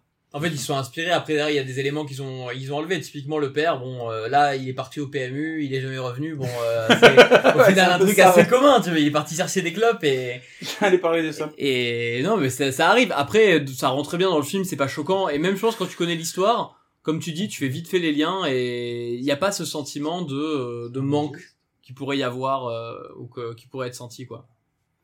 Alors, je rigole, pardon Maxime, je t'écoutais, mais il y a Non, Benoît qui est en train de faire des signes. Je crois qu'il veut savoir s'il a le droit de si Ça vapoter. enregistre bien, parce que Oui, ça doit enregistrer. Dites-le nous en commentaire, ça marche pas. ça a fait tout bugger. On a parlé de l'exorciste, ça a fait tout bugger. Ça se trouve. Oui, c'est vrai, j'ai regardé. C'était la mission de Damien, mais il n'est pas allé. Ah oui, ça marche, ça marche très bien. Euh, Du, du coup, euh, je prends, je prends un peu la responsabilité. Si vous devriez euh, mettre, euh, parce qu'on va pas parler pas non plus du film, si euh, tu vous devriez mettre une note sur 10 sur le film, par, hon- honnêtement, hein, même si c'est une mauvaise note, parce que c'est un vieux film, c'est tout, euh, vous mettriez combien vous? Mais moi, déjà, je sais pas si c'est dans ma tête que je préparais un film ou pas, mais je m'attendais pas franchement à ça. Mhm. Bon, du coup, le début a fait confirmer euh, quand je commençais à regarder, mais. Hmm, ouais, je sais pas, je reste euh, un peu entre les deux. Je mettrais 5. Tu vois, la moitié. euh, Ok, Ouais. ok, ok. Je, je sais pas, je m'attendais pas forcément à ça. Je. Je sais pas, c'est un peu. Peut-être j'ai du mal aussi à le remettre dans son contexte. Dans l'année où il est sorti. Et toi, Benoît, du coup, t'as un premier truc qui te passe par la tête, tu vois, genre un truc qui... compliqué. à Mais il a pas mis une note, hein Bah si, Si. 5. Ah, j'ai pas écouté Moi, honnêtement, euh, je lui mettrais 10. Oh la Ouais. vache Parce que c'est. euh, Pardon, excuse-moi, mais non, non, on- on- pardon. Euh, on va, on va s'asseoir. Allez hop, on fait un peu n'importe quoi. Non, on refera pas. je disais, euh, je lui mettrais 10. Parce qu'il faut se conditionner euh, au fait que c'est un film de 74. que C'est euh, une nouveauté et que on le voit d'ailleurs euh, par ce qui s'est passé quand il est sorti, tout ce qui s'est passé, les gens qui ont Alors, on en parlera tout à l'heure. qui ça. allés en ambulance, tout ça, c'est. Bon, moi 10. Ok, ok, ok. Donc bah moi je pense que tu vois, j'aurais été sur une bonne note aussi. Je serais pas allé jusqu'à 10 parce que bah comme j'ai dit, il y a quelques incohérences, pas mal de faux raccords. Euh, Il y a quelques longueurs Il y en sur a pas tant que ça, des faux raccords. Mm. J'ai regardé l'émission Faux Raccords, justement, de, de Allociné, si on l'a regardé juste après le film. Euh, oui, il y en a, il y en a pas Tant que ça, mais, hein. mais je l'ai vu aussi, hein, et il y en a, il y en a quelques-uns, mais comme beaucoup de films, tu vois. Après, euh, mais euh, mais j'ai bien aimé, tu vois. Ben moi, ce que j'ai vraiment adoré dans le film, c'est plus le côté justement empathie et tout. Certes, c'est long, mais tu t'attaches au personnage et tout, et donc bah du coup forcément, c'était euh, c'était cool. L'histoire est belle. Le fait que tout se passe pas à l'hôpital, je trouve ça bien aussi parce que le contexte de la maison et tout, ça rajoute un côté un peu comment dire? Ça rajoute un côté. En fait, on se projette plus facilement dans une maison que ce qu'on pourrait faire dans un hôpital et tout. Et du coup, forcément, je trouve ça très sympa. Donc euh, après, bah franchement, c'était c'était vraiment bien. Je passais un bon moment. Je me suis pas ennuyé sur le film alors que je m'attendais vraiment d'ennuyer en fait. C'est surtout ça. J'avais plus un a priori négatif sur le film. Et au final, euh, bah le film est passé vachement vite. En plus, il est quand même assez assez long. Et non, c'était c'était un bon moment. C'était un bon moment passé. Donc euh, moi, je serais sur un je serais sur un 8 en vrai. Je serais sur un, un 8 sur 10 en vrai. Bonne surprise. T'actives un retour? Oui, alors j'attendais en fait que tu parles entre deux, euh, histoire de couper le bruit ch'ploc que vous allez entendre, mais comme il a parlé par-dessus, on va le garder aussi, ça. Et bah je crois qu'à vous du coup. Oui, j'ai juste branché un casque, vous inquiétez pas. C'est normal. Il y a pas, il y a, y a rien de possession, de machin. Oh, t'aurais dû rien dire. Et du coup, toi, Jonathan, Quelle note, Jonathan du note coup sur 10. Je vais Euh, mettre 10. bah, je rejoins beaucoup Benoît, en fait. C'est un film qui, pour moi, est tellement culte. Euh, mais vraiment, il a un côté culte extrême sur l'histoire, sur tout ce qui s'est passé, sur tout ça. Euh, je- oui, je pense que je partirais sur un 10, ouais. je partirais sur un 10. J'aime trop ce film. Vu tout ce qu'il a apporté derrière, tout ce qu'il a créé derrière, tout ce qu'il a fait derrière, j'aime trop ce film. Pour lui mettre une mauvaise note. Même s'il a vieilli, même si les effets spéciaux aujourd'hui sont totalement différents. Et encore, moi, les effets spéciaux, je les trouve magnifiques. Et ce sont des maquillages et des masques. Ah oui, non, mais... L'acteur qui joue euh, Lancaster, le curé exor- exorciste, il a la trentaine. Non, mais c'est très bien réussi. Hein. C'est euh, incroyable le maquillage. tout- toute cette partie-là, je trouve qu'elle est très bien réussie. Aujourd'hui, on fait ça par ordinateur en image de synthèse, ça se voit. C'est beau, mais ça se voit. De moins en moins. Mais rien que pour le fait que ça a marqué une génération, et même moi finalement qui n'ai jamais vu le film, j'en avais entendu parler, donc euh, rien que Oui. pour ça on voit que ça a été un bon film. Oui, mais moi j'adore. Enfin, voilà, ça apporte. Oui, oui, oui. Je vais m'arrêter là, c'est bien. Euh, la note de Damien, 4, c'est ça? Tu toujours pas parlé? Bah après honnêtement moi je donne cette note tout simplement parce que bah, le film ok il est peut-être vieux mais il y a quand même des faux des faux raccords comme disait euh, du coup Maxime. Je suis pas au niveau des effets spéciaux tout ça ok c'est peut-être pour l'époque c'était excellent comme tu dis mais je reste même dubitatif par rapport à l'histoire euh, au début du film euh, à tout ce qu'il y a entre les scènes coupées pareil donc voilà. Mais je sais pas si les scènes coupées, c'est peut-être dû à la technologie, enfin, je, les techno-technologies, hein, parce que je sais pas trop, mais la façon dont ils ont tourné le film, la façon dont ils ont mis en œuvre pour faire bah, tous ces montages, ce décor et ces transitions et on va dire tout ça, peut-être qu'ils peuvent pas aller plus loin et peut-être qu'à un moment donné ils coupent, je sais pas. Bah typiquement, tu vois, la scène de l'escalier, vu que c'est là-dessus qu'on était parti sur les coupures et tout. Moi, je vois bien, euh, bah, justement, elle descend les escaliers, il y a ce gros plan, et ils auraient très bien pu, euh, par exemple, euh, avoir euh, la mère qui euh, va sur la fille, qui va essayer Oui. justement de la remonter. Oui, Tu vois, c'est des petites séquences qui, je pense, auraient pu être là. rajouter. Et sachant qu'en plus, il y en a des longueurs euh, sur des sur des éléments, bah typiquement on parlait de l'arc euh, l'arc cheval, voilà, Euh, tout ce tout ce passage sur de l'équitation qui au final c'est des scènes qui montrent juste que c'est une petite fille lambda, une petite fille classique et c'est une c'est une fille qui euh, a du caractère mais euh, qui euh, du coup a des a des petits éléments. Il y a des trucs qui sont cool comme par exemple bah justement les les les, les magazines qu'elle regarde qui sont assez adultes, Mhm. des choses comme ça. Il y a plein d'éléments qui sont montrés au début, qui après sont réutilisés dans l'histoire, qui sont très bien, et qui, euh, je pense, on pourra en reparler plus tard, qui seront plus dans la- l'aspect psychologique euh, de ce qu'on a dans le film, tout simplement. Tu mettrais combien de, en notes, toi d'ailleurs? J'ai donné, moi, 8 sur 10. Oh la vache, en fait, je vous écoute tellement pas Je suis on, pas était, dans mon on était à 5, on était à 5. Tu peux remettre ton casque. Ça parlait trop fort, je crois. Ah Pardon C'est pas moi qui avais le retour et je crois qu'il n'y a plus d'oreilles là. Donc on était à 5, 8, 10, 10, donc euh, ça fait 28, 30, 34, ça c'est tout quand on est sur un petit 80, non mais attends, je calcule, c'est un vrai calcul, hein. On est sur un petit, donc 10, 10, 20, euh, tu- tu- tu- tu- tu- c'est très con en plus comme calcul, on est, je sais pas. mais- mais je me perds tout seul. On est sur un petit 33 sur euh, 40, quoi. Ah oui. Quand- je suis en train de chercher là justement les, les, les critiques. Y a pas un avis général euh, Ah ouais, je suis sur en train de regarder. Le, le, alors, je suis sur le site Allociné, hein. Il a une note de 4. 4 sur 5. Ce qui est franchement énorme. Bah, ça rejoint un peu nos avis à tous les quatre. Enfin, C'est si ça. on fait la note globale Oui. de nos notes à À nous. peu près, ouais. 33 C'est ça. sur 40, ça ferait genre, on est à sur 7,8 sur 10, quoi. Si on prend la moyenne de ce qu'on est. Après, j'ai pas mis ton 4, excuse-moi. Donc avec ton 4, euh, on serait plus sur On un, un peu. sur un 7 Du sur coup. 10. En vrai, on est sur un 7 sur 10 dans nos avis Non, globaux, donc c'est c'est bien. Lui, il est là pour écouter à la base. non, il parle pas. qui c'est qui t'a dit de parler? Ça Merde, nous- c'est moi. Ça nous fait un 7 sur, en vrai, ça nous fait un 7 sur 10, qui reste une bonne note, hein. Oui, complètement. C'est, mais c'est même, c'est plus qu'une bonne note pour le cinéma. C'est, c'est excellent. Là, quand tu regardes, il y a 341 critiques à 5 étoiles, 25 critiques 0 étoiles. Il y a rien. Il y a pas grand chose. Il y a quoi d'ailleurs dans les 0 étoiles? Cela fait un petit moment que j'ai vu ce film. J'en ai pris un au hasard, hein, mais au Ouais, hasard. Vas-y. Cela fait un petit moment que j'ai vu ce film, mais je me souviens tout de même du sentiment global ressenti. C'est plat, sans parler du fait que c'est mal fait et mal interprété, ce film me dégage rien. Il est censé être terrifiant, eh bien, il ne l'est pas pour un sou. C'est à la limite de la parodie ratée et tout juste marrante. Je suis pas d'accord avec un visiteur. Il y en a beaucoup comme ça. Ah, après, ça dépend ce que chacun reçoit, euh, enfin, reçoit- ressent par rapport au film. Oui, Après, Complètement. voilà, ça dépend de chacun. Après, sur le, bah, tout comme le côté plat d'ailleurs, ça dépend de chacun. Oui. Mais au niveau des questions. Et bien après il y a des gens aussi je pense qui sont choqués un peu pour le côté euh, qui peuvent trouver ça plat le côté exorcisme ou euh, t'as ce côté euh, ou t'as ce côté euh, t'auras un peu commentaire à dire juste après c'est pas, c'est pas ça, mais oui, bah oui, oui. c'est lié avec les commentaires sur Halluciné. mais euh, pour le côté exorcisme euh, où euh, il va y avoir des euh, je sais plus ce que c'était exactement la phrase mais euh, en mode euh, Dieu te renvoie chez toi ou des choses comme ça qui sont dit en boucle euh, c'est des des choses où des gens peuvent justement trouver ça gênant parce que bah ils voient pas ils arrivent pas à se mettre dans le truc quoi mais quand t'es dans le film et tout c'est pas choquant parce que je pense que c'est Enfin, de faire rien que les prières et tout, que ce soit répété, que ce soit des choses qui soient dites en, en boucle. Oui. Maintenant, c'est quelque chose qui sera pas fait parce que ça peut être vite gênant, mais au final, pour le coup, c'était pas, c'est pas vraiment le cas, quoi.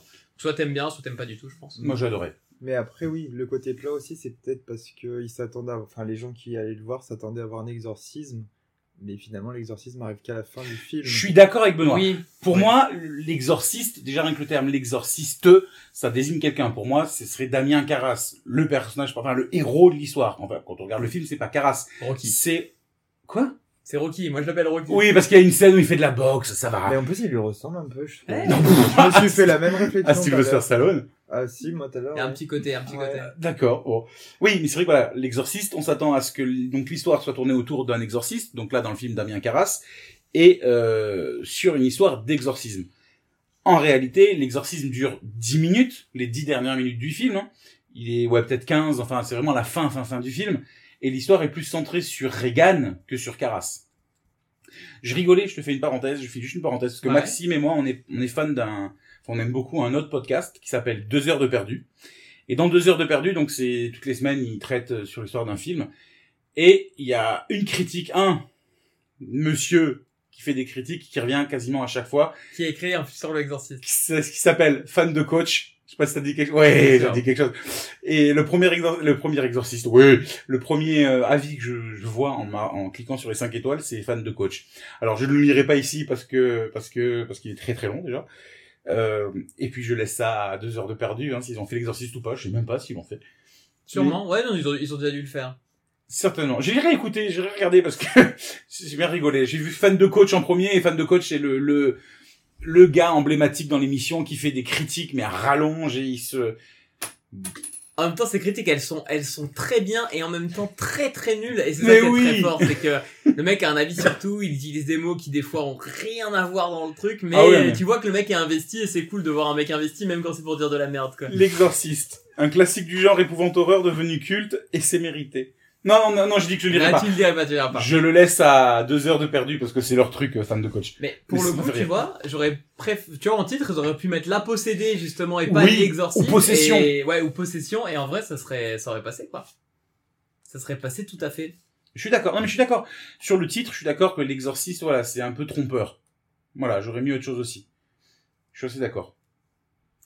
Bah, ça joue peut-être aussi quand euh, on se prépare au titre, à peut-être avoir quelque chose, et quand on commence le film par le début et quand on voit que ça commence plus ou moins au niveau des trois quarts du film, peut-être que du coup ça nous met dans un cadre qui fait qu'on est peut-être entre guillemets, je sais pas si le mot est bien choisi, mais déçu de. Oui, bon, après, euh, on l'a regardé aujourd'hui. En regardant aujourd'hui, on est cinq. Il y en a deux qui ont moyennement apprécié. Un et trois qui ont bien aimé, qui ont beaucoup aimé le film. À l'époque, c'était un banger. Donc, Ah oui, euh, oui, Mais Après, je tu peux, vois, de Oui. côté, je peux comprendre le côté plat quand tu t'attends à Oui. voir un exorcisme. Moi, j'avoue que j'aurais pas vu, là, j'avais déjà vu avant le film, j'aurais vu aujourd'hui en mode pour la première fois, et ben, j'aurais peut-être eu un sentiment, justement, de longueur et tout. Moi, c'est justement parce que, bah, vu que j'avais déjà vu le film, je connaissais un peu ce qui allait se passer, donc je savais qu'au début, il y avait de la longueur, et donc je me suis un peu plus intéressé aux détails, et justement parce que je disais tout à l'heure, tous les petits détails de, euh, elle a des magasins un peu, enfin, des magasins, des magazines, pardon, un peu adultes. c'est pareil. Elle a des magazines un peu adultes, machin et des bananes et Euh, des kiwis. En fait, j'ai bien aimé, euh, en général, tous les trucs qui sont avant, c'est un peu long. Ils mettent beaucoup de temps avant d'arriver euh, dans le sujet, mais un petit peu tous les détails qui sont donnés auparavant servent dans l'histoire. Donc, je trouve ça, euh, je trouve ça bien. Il y, a, il y a peu de trucs complètement inutiles dans le film, et même les passages un peu creux, bah, c'est des passages où au final, je trouve que tu t'attaches pas mal au personnage et euh, tu te mets dans le truc. Mais je trouve que c'est un film, une fois, il faut vraiment être dedans, mais quand t'es porté dans l'histoire, bah, tu vois pas le temps passer, quoi. Oui, parce que tu suis la vie qui se déroule, qui continue entre eux, et t'as des indices qui sont donnés. Non, mais c'est ça. Oui, ça je suis Exactement, d'accord. ouais. Ça, en vrai, c'est c'est le côté bien réalisé. C'est le côté euh, que j'ai trouvé. euh, pour le coup, le film est bien réalisé. C'est un, un vrai bon film pour le coup, euh, d'un point de vue purement réalisation. Oui. Non, mais j'aime beaucoup. Même la photographie, l'image de la photographie dessus, elle est super belle. Elle est super jolie. Il y a des effets, je veux dire, le, le, des effets qui sont très bêtes. Quand le, le Lancaster arrive, oh le regard accusateur. Euh, non, je rigole encore, je rigole beaucoup ce soir. Euh, je rigole parce qu'en fait il y a un tableau derrière nous, on a écrit beaucoup d'antisèches, comme le nom de Lancaster par exemple. Sans le tableau, j'aurais m'en serais jamais rappelé. Quand Il y, a, il y a des gens qui ont des yeux un peu plus pourris et qui arrivent à rien lire, mais, euh, mais on va faire genre, tu vois. Moi, je suis proche, je suis très proche du tableau. Euh, ouais, Lancaster, quand Lancaster il arrive à la maison, qui a cette, ce travail sur la lumière où on voit juste sa silhouette avec un rayon de lumière dans la brume devant la maison. D'ailleurs, ça a pris l'affiche, enfin, ils ont fait l'affiche du film avec. C'est magnifique. Quand la, quand la euh, gamine, elle se met à genoux sur le lit en levant les bras, pareil, avec un contre-plongé, euh, avec la lumière, on voit que sa silhouette, c'est magnifique. Visuellement, il y a des scènes qui sont très très belles. Et même la, la scène d'ouverture en Irak, quand il est debout devant la statue, euh, avec ce côté un peu de défiance, c'est super beau. Bah, c'est la même statue qu'on revoit quand elle est à genoux. Oui, Oui. tout à fait. Qu'on voit à sa gauche, ouais. D'ailleurs, pour le coup, la Vierge, elle a pris un, en Irak, elle a pris un C'est pas la Vierge Ouais. C'est pas Zouzou Oui, il s'appelle pas Zouzou, le démon. Il est pas... J'ai mis un shoot dans le micro. Vous l'avez pas entendu, moi je l'ai entendu. Euh, le, le, il s'appelle pas Zouzou, le démon. Ils, ils, en, ils le nomment pas dans le film, mais il s'appelle pas Zouzou. Dans le livre, en tout cas, il le nomme. D'ailleurs, euh, qu'ils ont renommé, euh, bah, du coup, dans le film, au lieu de dire pas Zouzou, ils disent, l'off- pas l'officier, le... Tu sais, elle le nomme, euh, c'est comme au moment de Je la scène avec le la diable planche en de... personne. Non, non, non, le moment où il y a la planche de Ouija. Au Ah, début. euh, Et elle dit Audi. Le colonel. non, Le colonel le- Aoudi. Le colonel Audi, ouais. ben justement le colonel Audi, je pense que c'est juste un nom qu'ils ont trouvé pour le rendre un peu plus sympathique et pour pas Oui. citer justement euh, bah, le démon originel qui est euh, du coup euh, Pazuzu. Mais euh, mais du coup Pazuzu c'était un nom qui je pense ils n'ont pas voulu citer mais ils ont juste que ils ont clairement fait référence quand ils parlaient de ça avec la planche de Ouija quoi. Puis ça fait pas très crédible aussi. Pas comme, euh, de- Ah, ça- Zouzou. Oui, c'est vrai qu'il y en a d'autres qui sont, voilà, mais pourquoi pas Zouzou on, on va pas dire, on va, on va pas le critiquer, on sait jamais ce qui peut se passer. hein. oui. Sachant qu'il y a une planche de Ouija juste derrière. Oui, oui, il y a une planche de Ouija juste à côté. D'ailleurs, après le podcast, on fera un deuxième enregistrement où on va essayer d'invoquer Pazuzu Oui. avec la planche de Ouija. Non, non, non. C'est un très beau déco, c'est de la déco, hein. je l'utilise pas, euh, pas du tout. Tu connais mon avis sur les planches de Ouija et autres euh, Oui, mais ça, ce sera pour une autre émission. accessoires de mode. Ce sera pour une autre émission, pas celle-ci. Il y en aura d'autres. Est-ce que vous avez quelque chose à rajouter sur le film? Non? Non. Alors, on va passer un peu aux, aux différentes anecdotes sur le tournage du film et sur tout ce qui s'est passé avec le film. Et on va parler aussi, hein, anecdote après anecdote, on va un peu débattre tout ça. Euh, le film a été très très long à tourner, ce qui est très très long pour l'époque. Le tournage a commencé en août 1972, il s'est terminé en juillet 1973. Un an. Un an de... Je parle que du tournage, hein, pas du... pas- Il n'y avait pas de le, le montage, tout ça. Le, le tournage a été très très long. Vous allez comprendre pourquoi. Euh, L'acteur qui interprète le rôle de Burke dans le film, vous voyez que c'est Burke? C'est le réalisateur du film, parce que voilà, dans le film. Euh, donc là, son acteur, Jack McGowan, est mort quelques jours après la fin du tournage. C'est-à-dire qu'il meurt dans le film, et trois jours après avoir terminé le, de tourner ces scènes, il est mort dans la vraie vie. Euh, L'actrice Vasiliki Malioros, pardon pour la prononciation, euh, c'est celle qui joue le- la mère de Damien dans le film. Euh, elle meurt également pendant le tournage. Pendant le tournage du film, elle est morte également. Toujours pendant le tournage, le fils de Mercedes McCambridge, elle, c'est la voix anglaise, américaine, qui doublait Reagan dans ses phases de possession. Euh, son fils, pendant le tournage, euh, va tuer sa femme, ses deux filles, et va se s'enlever la vie. C'est beaucoup de coïncidences. Il y a beaucoup de coïncidences et c'est loin d'être terminé. Toujours pendant le tournage, le fil de l'acteur Jason Miller, qui interprète donc Damien Carras, va avoir un très très grave accident de moto et va mourir pendant le tournage également. Euh, au total, neuf personnes vont décéder pendant les un an que durera le tournage du film. En plus de ceux qu'on a cités, il y aura un veilleur de nuit qui était présent pour euh, surveiller les locaux entre les prises, tout ça. Et euh, un expert des effets spéciaux qui mourra sur le plateau également. Bienvenue en Amérique. Welcome to the USA. Oh, l'accent était, mais à ch- Voilà. Sublime. C'était Euh, pas ton meilleur. Non, c'est loin d'être mon meilleur. Le, le prochain, je le ferai avec l'accent québécois. Euh, J'enlève. ça, c'est pour le côté un peu par- paranormal, entre guillemets, qui s'est passé sur le film, euh, pendant le tournage du film. Après, du coup, t'as dit justement que ça a duré un an, donc c'est un Oui. tournage qui a été long, Mais- donc ça augmente les chances de. Ça a duré un an parce qu'il s'est passé tout ça. Pourquoi ça a duré un an et pas trois mois? Parce qu'en soi, le film, euh, la temporalité, elle est assez... Il y a pas un milliard de scènes, oui, c'est dans, dans une même maison, maison, hôpital, il y a pas énormément de lieux de, de, de tournage. C'est ça. Euh, ça se passe, tout est tourné en plus à Washington, sauf les parties en Irak qui sont réellement tournées en Irak. Sinon, le film est tourné à Washington. Euh, en soi, c'est un film qu'on peut tourner en trois mois, c'est terminé. Même pour l'époque. Il a duré un an à cause de tout ça. forcément, lorsque l'acteur qui interprète Caras, euh, son fils a un accident, il va pas se dire c'est bon, euh, fuck, on continue le tournage. C'est logique. Pareil pour l'acteur Burke. Il faut imaginer que ils ont passé plusieurs semaines ensemble à travailler sur le film, à tourner. Il meurt pendant le tournage. On va pas continuer le film comme ça. C'est pas possible. Donc c'est pour ça qu'il a été très très long ce tournage, très très long. Mais c'est pas tout, parce qu'il y a eu aussi beaucoup de blessés dans le pendant le tournage du film. Il y a eu beaucoup d'accidents. Euh, Est-ce que vous vous rappelez la scène justement, ben, juste à la scène qui, qui vient après le crucifix, quand la mère de Reagan est projetée en arrière? Oui. Voilà, elle est projetée au sol. Euh, cette scène, en fait, pour qu'elle soit réaliste, le réalisateur lui a accroché un câble dans le dos, et c'était un assistant qui tirait sur le câble. Ils ont fait cette scène une bonne quinzaine de fois, et le réalisateur n'était pas satisfait du résultat. Elle, la mère, elle commence à avoir un petit peu mal, donc elle a demandé à ce que ça s'arrête. Du coup, le réalisateur a tiré lui-même sur le câble, extrêmement violemment. Et quand elle tombe sur le sol, elle s'est fracturé le coccyx. Ah, donc c'est Et réaliste. ça, Et c'est la scène. réel. Ça, c'est la scène qui a été gardée. Et c'est la scène qui a été gardée. Quand, revoyez le film si vous l'avez déjà vu, revo- regardez, revoyez cette scène, elle est présente sur YouTube d'ailleurs, la scène isolée. Lorsqu'elle tombe au sol, elle se met à hurler. Elle hurle de douleur, et c'est c'est un vrai cri de douleur, quoi. Et le réalisateur a décidé de garder cette scène-là. Cette prise-là, pardon. Une autre blessure, c'est Linda Blair. Linda Blair, c'est l'actrice qui joue Reagan dans le film. Euh, la scène, c'est un moment où elle est euh, sur son lit et qu'elle est euh, secouée dans tous les sens. Enfin, elle monte, elle descend, elle monte, elle descend, euh, voilà. Oui, oui, oui. Voilà, euh, elle, Elle sur le lit, ouais.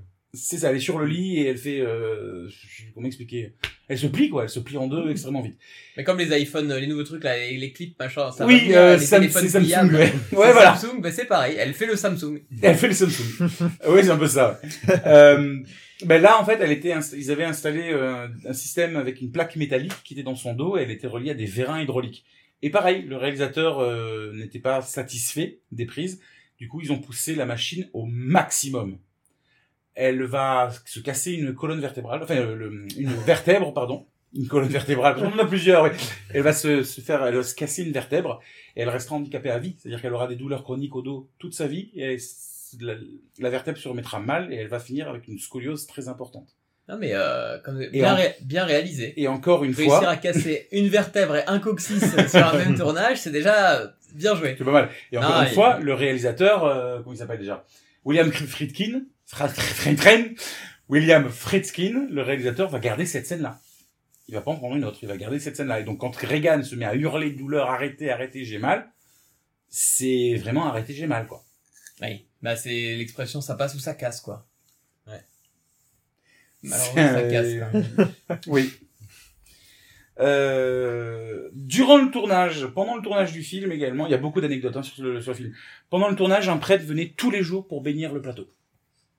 Parce qu'en fait, il s'est passé tellement de choses, tellement d'accidents, tellement de décès, tellement de choses comme ça, que ben, les, comédiens, les équipes, ils commençaient à flipper un petit peu. Donc tous les jours, il y avait un vrai curé catholique qui venait sur le plateau de tournage pour bénir le plateau de tournage. C'est fou qu'ils aient pas arrêté le tournage du film avec tout ça. Ouais, mais il y a tellement Mais il y a de d'argent en jeu. ouais, c'est ça. y est. Ouais, mais bon, il y a quand même 9 morts. Oui. il y a quand même eu neuf morts. Ouais. Euh, Business is business. et là où c'est fou, Il a eu pareil. raison d'aller jusqu'au bout, du coup. Oui. Une des histoires moi que je trouve folle, qui est liée au tournage de l'exorcisme, l'exorciste, pardon, c'est euh, Paul Batson. Paul Batson était un des comédiens, des acteurs qui a joué euh, dans le film. Il interprétait le rôle d'un des médecins qu'on voit à l'hôpital. Eh ben cet homme, ce monsieur Paul Batson, a été reconnu coupable d'une série de meurtres qu'il a Mm. perpétrés dans les, dans les années 70. En tout, il aurait tué sept personnes, que la presse américaine a appelées les Bag Murders. Euh, vous connaissez Jeffrey Dahmer? C'est à peu près pareil. Il rencontrait des hommes dans des bars gays, il les séduisait, il les tuait, puis il s'amusait avec euh, ce qui restait d'eux. Et voilà, il a été arrêté en 1977, il a été emprisonné à New York, sauf qu'il a été reconnu coupable que d'un seul des sept meurtres.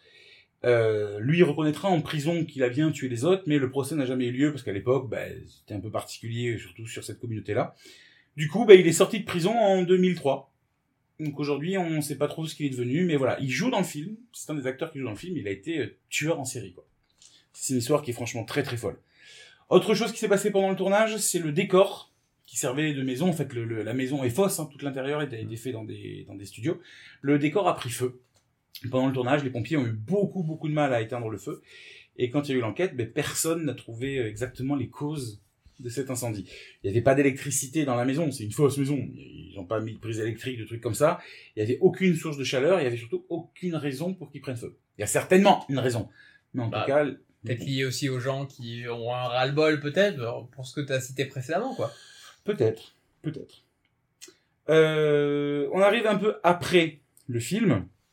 Euh, une fois que le film a été réalisé, tout ça, il faut le projeter. Euh, Lorsqu'il y a eu la toute première projection du film en Italie, c'était dans une salle de cinéma à Rome, et c'était une ancienne église. En gros, c'est une ancienne église qui n'était plus utilisée par les catholiques, du coup, ils ont créé une salle de cinéma dedans. Oui, j'ai- j'aime bien, moi j'aime bien l'idée déjà. C'est une bonne idée. C'est original. Oh, j'aime bien, moi, j'apprécie ça. Euh, le jour de la première projection, donc en Italie, à Rome, dans cette salle de, de- dans cette salle, euh, au moment où l'exorcisme commence dans le film, un orage extrêmement violent s'est abattu sur la ville et la foudre a touché le toit du, du, du, du cinéma et un- une énorme croix en bois qui avait plus de 400 ans s'est décrochée et est tombée dans le hall d'entrée du, du- de la salle de cinéma. J'aime beaucoup la coïncidence quand même. Là, pour la promo du film, c'est incroyable. Mais c'est génial. Franchement, c'est génial. C'était peut-être fait. Bah, il y a beaucoup de ça. Moi, j'allais, j'allais en parler de ça parce que, justement, Benoît, il appuie dessus et, enfin, il, il me lance le sujet. Mais il y a beaucoup de films d'horreur qui, maintenant, euh, utilisent justement ce genre d'histoire pour faire la promo du film parce Bien que, sûr. justement, quoi de mieux qu'une promo avec, euh, bah, justement, où il y a eu des morts ou des choses comme ça pour dire, regardez notre film d'horreur, il y a une vraie histoire, il y a un vrai background- derrière et Alors, ça marche euh, je suis d'accord. très bien pour la promo, quoi. Mais de là à invoquer la foudre qui tombe sur le cinéma, Non, bien sûr, mais euh, mais réussir à en médiatiser pour euh, augmenter euh, la rentabilité du film, c'est c'est bien joué. quoi. ah oui, complètement, complètement. Euh, Lorsqu'il est sorti au cinéma aux États-Unis, parce qu'il est sorti bien sûr en premier, en premier lieu aux États-Unis, euh, il va créer en fait le film une, une d'énormes crises de panique. On en a un peu parlé tout à l'heure, euh, mais vraiment des crises de panique extrêmement violentes.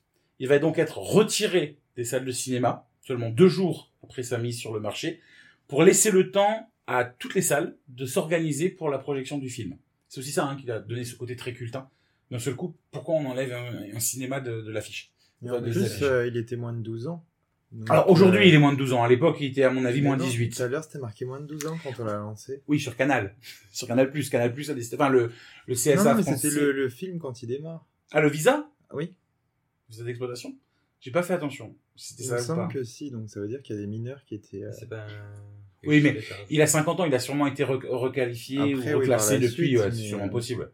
Et puis maintenant, je pense que les gens sont un peu moins choqués de ce genre de choses Oui. parce que sans dire que maintenant on est tous des psychopathes, hein, mais euh, on va dire qu'avec Internet et tout, on a tous vu des trucs qu'on ne devait pas forcément voir et du coup, je pense que euh, tout le monde est un peu plus enclin à voir de la violence que à l'époque.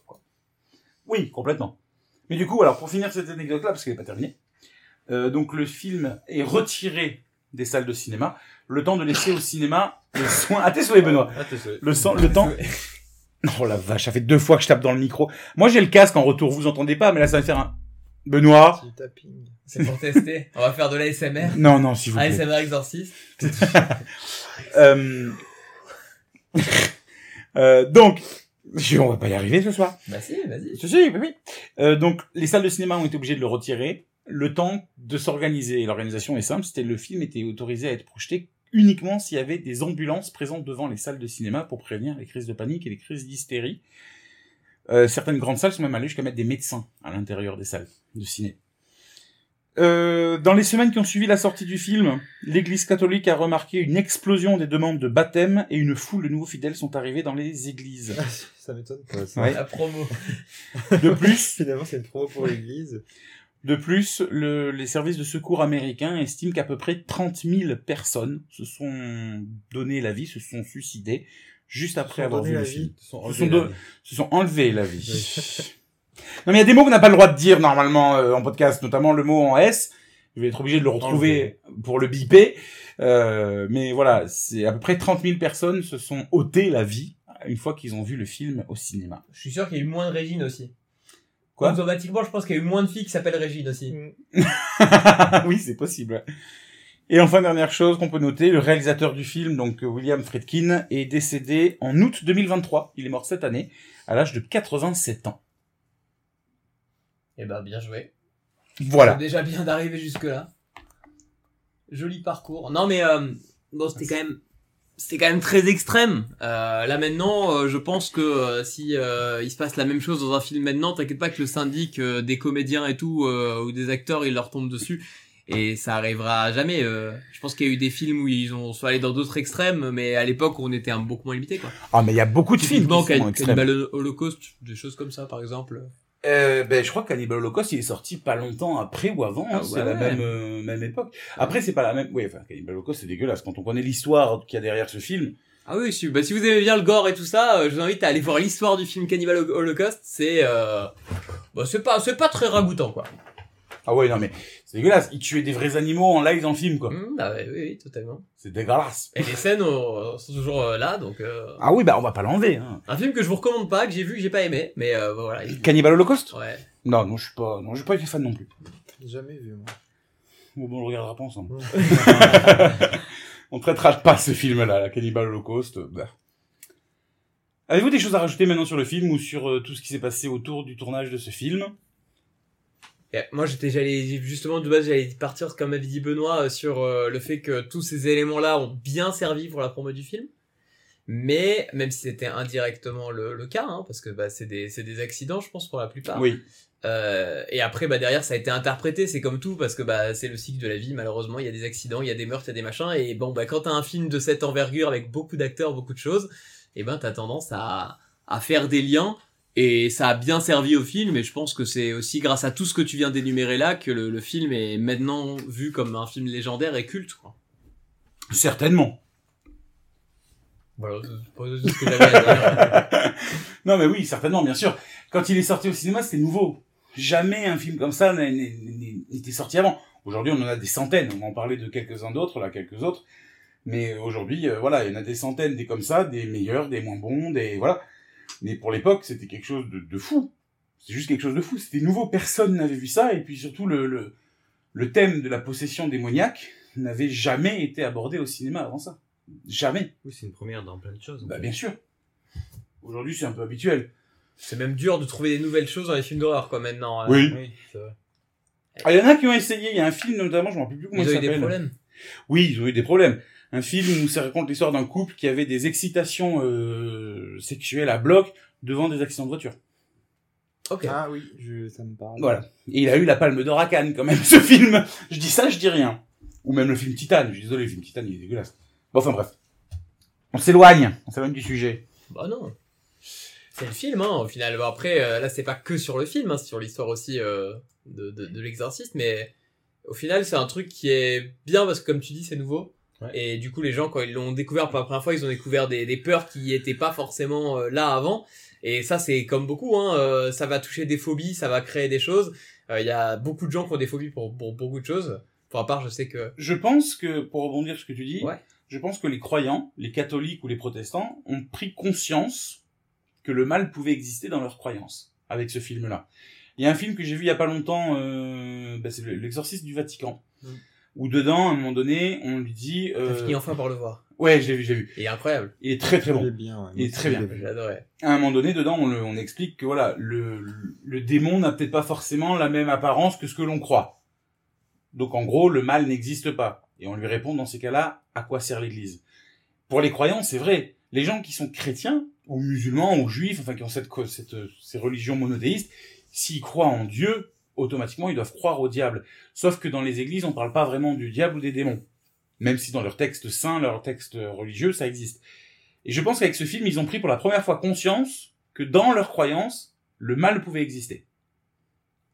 Non, mais et puis je pense que dans tous les pays occidentaux et tout, on a tendance à, à justement essayer d'éloigner les gens un maximum de tout ce qui peut faire peur et tout ça. Typiquement, euh, un truc tout bête, on était en plein dedans il y a pas longtemps, mais c'est pas que ça m'y fait penser, mais genre la fête d'Halloween par exemple, euh, bah, dans Mhm. tous les pays euh, occidentaux, on était clairement pas euh, adepte de ça il y a 30 ans en arrière. Maintenant, c'est une fête officielle que tout le monde aime quasiment faire en France et qui marche très très bien. Mais euh, à l'époque, euh, Halloween, c'était une, enfin, c'était une fête exclusivement euh, qui était une fête américaine. Et en France, on voulait pas en entendre parler parce que bah, justement, euh, on voyait des monstres, on voyait des choses, et les gens avaient pas envie de promouvoir du contenu effrayant. euh, ce qui, euh, je pense, les films d'horreur et tout ont aidé un petit peu aux gens à, à apprécier l'horreur, quoi. Oui, puis je pense à appréhender leur peur très différemment aussi. Puis on aime bien se faire peur. Enfin, genre, l'être humain aime Oui. bien se faire peur.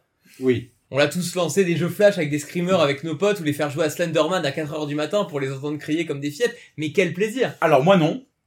Non plus. Non, Benoît, vrai? Non.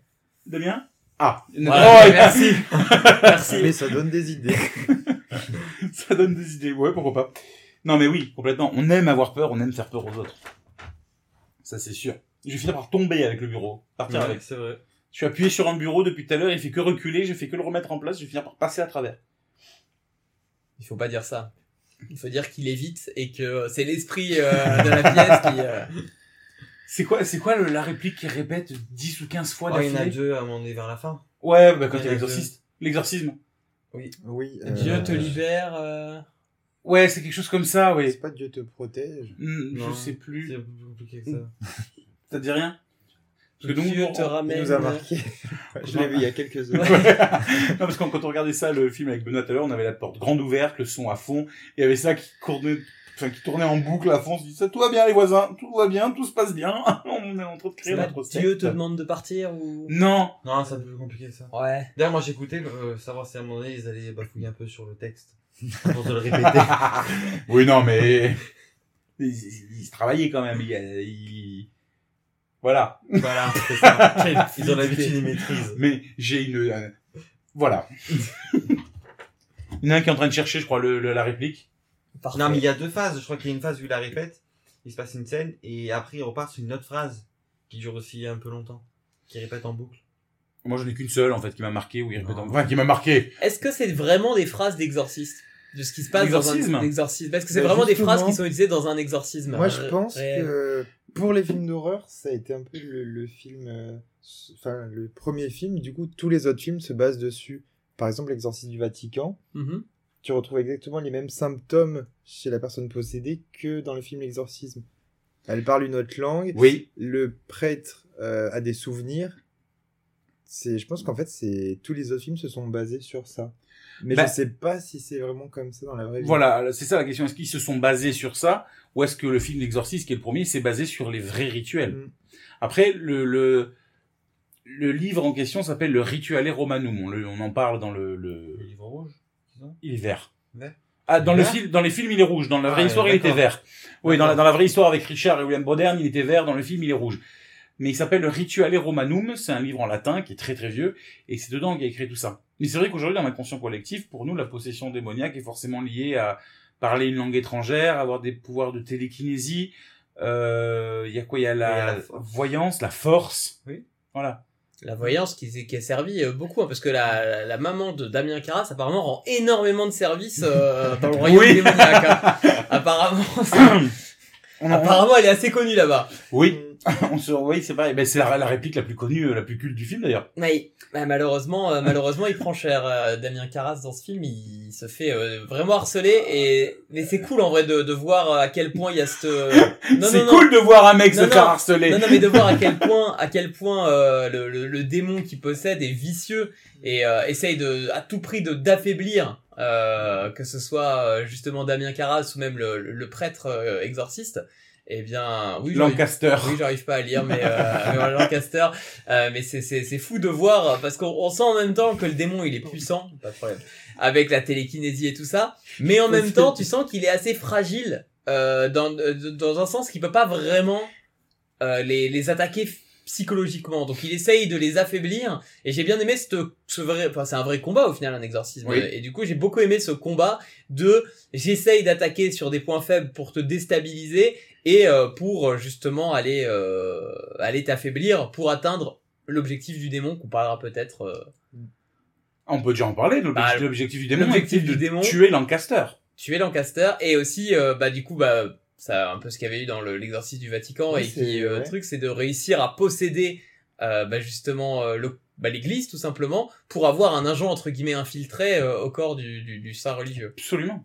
et j'ai bien aimé ce, ce, ce passage là Oui, mais là où justement dans l'exorcisme du Vatican, on ne les fait absolument pas subtilement, dans l'exorciste, il est fait très subtilement et je pense qu'on peut passer à côté si on n'est pas attentif au film. mais moi j'aurais pas et vu vu le regard Ouais, d'Anthony, je- je, je pense qu'il est passé à côté. Je confirme. Moi, je l'ai compris au moment où euh, elle parle à l'envers quand il remet à l'endroit. Ah, sur Oui. la cassette Elle euh, dit le nom du prêtre alors qu'on l'a pas encore Oui. vu. Ouais. Qu'elle l'a pas encore vu.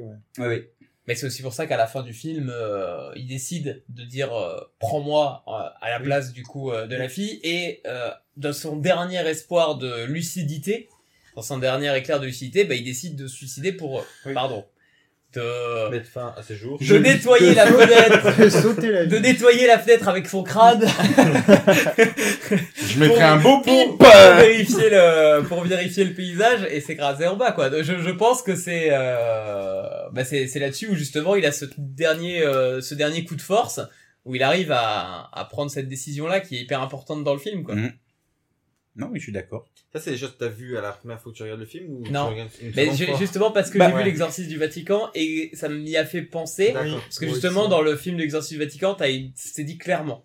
Oui, dans Et l'exercice ap- du Vatican, non seulement Ouais. c'est dit clairement, mais en plus, il le rabâche. C'est ça. C'est que c'est clairement cet objectif du le démon veut contrôler un bah, un, un religieux pour pouvoir être infiltré euh, bah, au Vatican, Vatican. pour pouvoir justement avoir de l'impact euh, et pouvoir détruire l'Église de l'intérieur. Et alors c'est pour ça que ça va très loin et quand tu euh, as cette euh, as ça dans la tête euh, à ce moment-là du film quand tu regardes l'exorciste tu tu vois pas le film de la même manière parce que tu te dis vraiment le, le démon euh, qui contrôle Reagan et ben vraiment tu sens qu'il a ce truc de affaiblir pour justement s'immiscer et pour essayer de faire craquer bah, soit euh, du coup euh, soit Damien Carras soit euh, Lanchester pour euh, Lancaster. Lancaster Lanchester Lanchester United bien sûr C'est ça.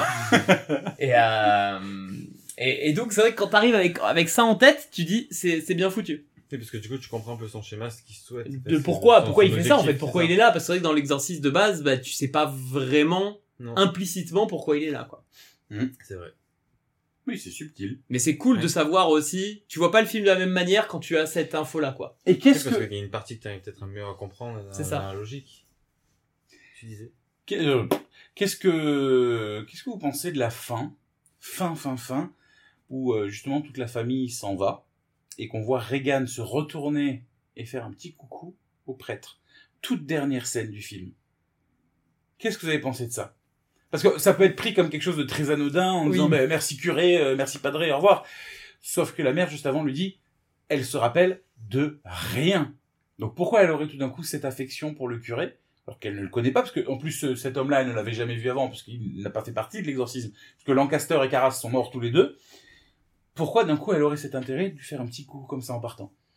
Moi ça m'a fait Mais- tilter quand même. Hein. Je pense que c'est un, un clin d'œil, tu vois. À... Ça, c'est plus le côté scénarisé du film, tu vois, Mhm. où justement, euh, t'as ce côté, euh, t'as ce côté, je vous ai bien eu. Et les films d'horreur adorent mettre un petit coup, un petit point d'interrogation à chaque fois dans les films d'horreur. On le voit, euh, le démon ou monstre ou euh, méchant du film euh, souvent se fait avoir des films d'horreur parce que ça finit quand même très souvent bien, même si des fois ça finit mal. Et ils aiment bien une fois que tout est bien mettre un dernier élément de je suis toujours là, attention, tu vois. C'est ça. Et Moi je je pense comme que ça. dans le film, ils ont voulu le, le le- montrer comme ça. Et si on va d'un point de vue plus psychologique, peut-être que simplement dans son subconscient, eh ben, elle se rappelle peut-être de rien, mais d'un autre côté, peut-être qu'elle se dit, bah, on m'a un peu sauvé la vie, et euh, donc elle fait le lien par rapport au, par rapport au prêtre, quoi. Tu vas loin, c'est un film. hein. non, mais, non, mais ça peut, non, mais sans vouloir aller loin, en vrai, c'est possible, tu vois. Il y a des éléments marquants dans ta vie où des fois, bah, tu te rappelles pas de quelque chose, mais bah, t'as des, des accroches par rapport à ça, quoi. Oui. On fait des réglages son en même temps. hein. Oui. C'est la première, hein, donc vous inquiétez pas. Les autres seront plus travaillés. D'ailleurs, j'espère que vous avez aimé, aimé l'épisode euh, que qu'on vous invite à revoir, bien sûr, si vous prenez au milieu euh, en cours cette émission. Même si ça n'a pas trop de sens de Ça a prendre pas de sens. milieu. Mais au cas où, euh, qu'on est pas en allez live. On voir. n'est pas en live, ouais. Ouais, mais c'est habitude. ouais. Des formations professionnelles. Oui. On en fera du live, on en fera des lives. Oui. Mais oui, c'est très subtil à la fin. Mais moi j'aime bien cette subtilité, justement de dire coucou, je suis peut-être encore là. Hmm, Moi, je pense juste que c'est un coucou parce que c'est une petite fille, mais euh, Après il y a le, c'est le plus les, hein. spé- enfin, les, les, comment on appelle ça? Les spectateurs. Qui Et la film, spéculation, voilà, quoi. la spéculation de, de vouloir Mm. une suite. mais, Oui, euh, il y a eu une suite. J'allais le dire, ça peut donner justement envie de faire. Ça laisse une porte ouverte. C'est ça. Ça laisse une porte ouverte. Moi je. Mais il y a eu une suite. L'exorcisme 2, l'hérétique. Qui est... euh, Merdique. Non, je dirais pas merdique. Je dirais qu'elle est euh, peut-être moins forte, moins impressionnante, moins... Oui, elle est merdique. oui, non. L'hérétique... Enfin, l'hérétique, c'est pas un très mauvais film d'horreur. Le problème, c'est qu'ils ont repris ce qui a marché dans le premier, ils ont refait la même chose. Euh, avec la même actrice, Linda Blair. Et c'est franchement, pff, voilà, c'est du réchauffé, c'est dommage. Le 3, c'est vraiment de la daube. Le 3, c'est, on sait plus quoi faire, on met un peu tout, ce qui passe et on le fait. Voilà. Le- L'exorciste 1 est parfait, le 2, le 3, voilà, et puis après le 4, 5, 6, j'ai jamais regardé la suite. Parce que la série de films, franchement, après, elle est vraiment mauvaise par rapport aux autres. Euh, Enfin, par rapport au premier, pardon, et voilà. Et là, il y a le dernier, du coup, qui est sorti, qui serait officiellement le 2. Parce que, parce que, Il se rattrape. parce qu'ils se rattrapent et ils se sont dit peut-être que la liste au départ, elle est tellement mauvaise qu'on va oublier cela et on va dire que le 17ème, c'est le 2. Oui, et puis il y a 40 ans qu'ils s'est parlé de films. Donc, 50. euh, Oui, non, mais du coup, pour le 2. Oui, oui, oui, oui, oui, complètement. Mais on retrouve la mère de Reagan dedans. Il me Mm. semble. Oui, dans, dans le nouveau, ouais, c'est la mère, euh, donc McNeil, euh, La seule qui est pas morte, du coup. la seule qui est pas morte. Oui, oh la vache. Après, si- après, si c'est après si c'est bien fait, euh, tant mieux. Parce que pour le coup, euh, Oui. bah, le, le 1, euh, si justement ça a été moins bien après, ça c'est une preuve aussi que le 1, ça a été une belle réussite. Quoi. Oui.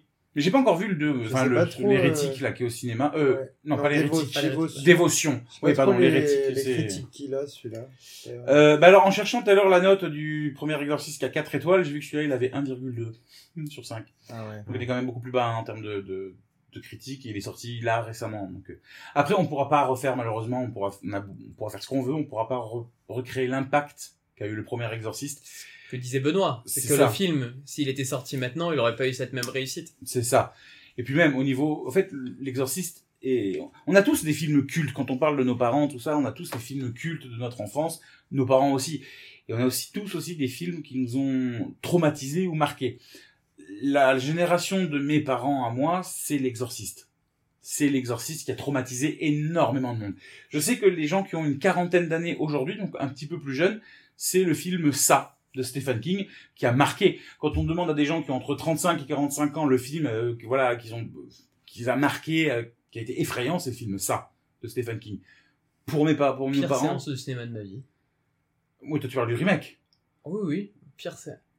Alors pour le contexte, voilà, parce qu'il faut, il faut des, il faut des anecdotes. Euh, je, je sortais avec une fille qui était euh, phobique des clowns et qui a eu la super Ah oui, mais oui, oui. de je me sais, dire, je vais, je vais battre mes phobies, euh, ça va aller, euh, viens, on va voir le film. C'était horrible. Elle a passé Ah son, sa séance à crier, mais même à, enfin, c'était pas, c'était qu'elle était, était paralysée, elle tremblait et tout. Alors, moi, j'ai eu peur plus pour elle que pour le film, parce que pour le coup, le film, je vois, elle va trop, moment, on a failli sortir de la salle parce qu'elle était vraiment pas bien. Et tout ce qui est domaine des phobies, ça, On ça par- craint, quoi. On parle bien de Manon. Ouais, tout à fait. Tout à fait, tout à fait. Je crois que tu voulais pas le dire. On le bipera. Vous avez des, on s'en fout. On le bipera pas. Non, mais on s'en fout, il y avait rien de, de gênant parce que justement les, les phobies, c'est un, mais en vrai les phobies c'est des vrais trucs qui sont qui sont sérieux. Vous en avez des phobies un petit peu ou- On dérive, on dérive. Moi, je connais les phobies de chacun ici, enfin, sauf de toi. Mais je connais les phobies de, de, vous trois. mais je dirais pas, il y en a un qui a peur des serpents, mais je dirais pas lequel. Non, ne m'avez pas. tu t'es vendu tout seul. tu t'es vendu tout Ouais, seul. Ça va, il y y a pire. Oui, non, c'est les araignées, donc bon. C'est commun. Toi, c'est quoi? La vieillesse. La vieillesse, ok. Oh. Oh, on parle en... C'est, phi- c'est c'est philosophique. On part dans un cas dont on s'attendait pas. Ouais. Peur de la... Oh putain, Botox. c'est- Oh là là, oh, c'est bon. On sait à quoi il ressemblera dans 5 ans avec du Botox, les lèvres refaites, les... Un Bogdanov Pardon. bon, allez, on s'éloigne, on s'éloigne du sujet. Revenons à notre, notre discussion de base, s'il vous plaît, qui était sur l'exorcisme. En règle générale. Euh, Il y a beaucoup de films, je vous l'ai dit tout à l'heure, il y a beaucoup de films qui sont sortis. Pour moi, il y a très très peu de films qui ont autant marqué que l'exorciste. Peut-être un qui, pour moi, je trouve très très très bon, c'est l'exorcisme d'Emily Rose. Ah, il est bien. Si vous l'avez pas vu, Non. il est génial. Franchement, c'est un film qui est très très bon, qui est une histoire inspirée de faits réels également. Alors, elle s'appelait pas Emily Rose dans la vraie vie, elle s'appelait Annelise Michel. À 8 lettres près, on est, on y est. Ouais. Et pareil, Emily Rose, c'est un film, enfin, il, est- il se passe au- de nos jours, enfin, il a, il y a quoi, 15 ans, quoi, il a 15 ans le film. Mais euh, Annelise Michel, euh, je te le noterai après le film, si tu veux le voir, t'inquiète pas. Mais Annelise Michel, c'est dans les années 40 ou 50. Et c'est un film que je trouve très très bon, très très fort, parce que ça raconte pas l'histoire d'un exorcisme, contrairement au titre, mais d'un procès. Et c'est le procès d'un prêtre qui, qui est accusé de, de, de meurtre, enfin de pas de meurtre, c'est euh, homicide involontaire par négligence sur une jeune fille. euh, parce que lui il va dire que la fille était possédée. Donc on sait, c'est pas un spoil, hein, je vous spoil pas. Dès le début du film, on sait que la fille est morte. Anne, euh, Emily Rose, dès le début du film, elle meurt. Enfin, on sait qu'elle est morte.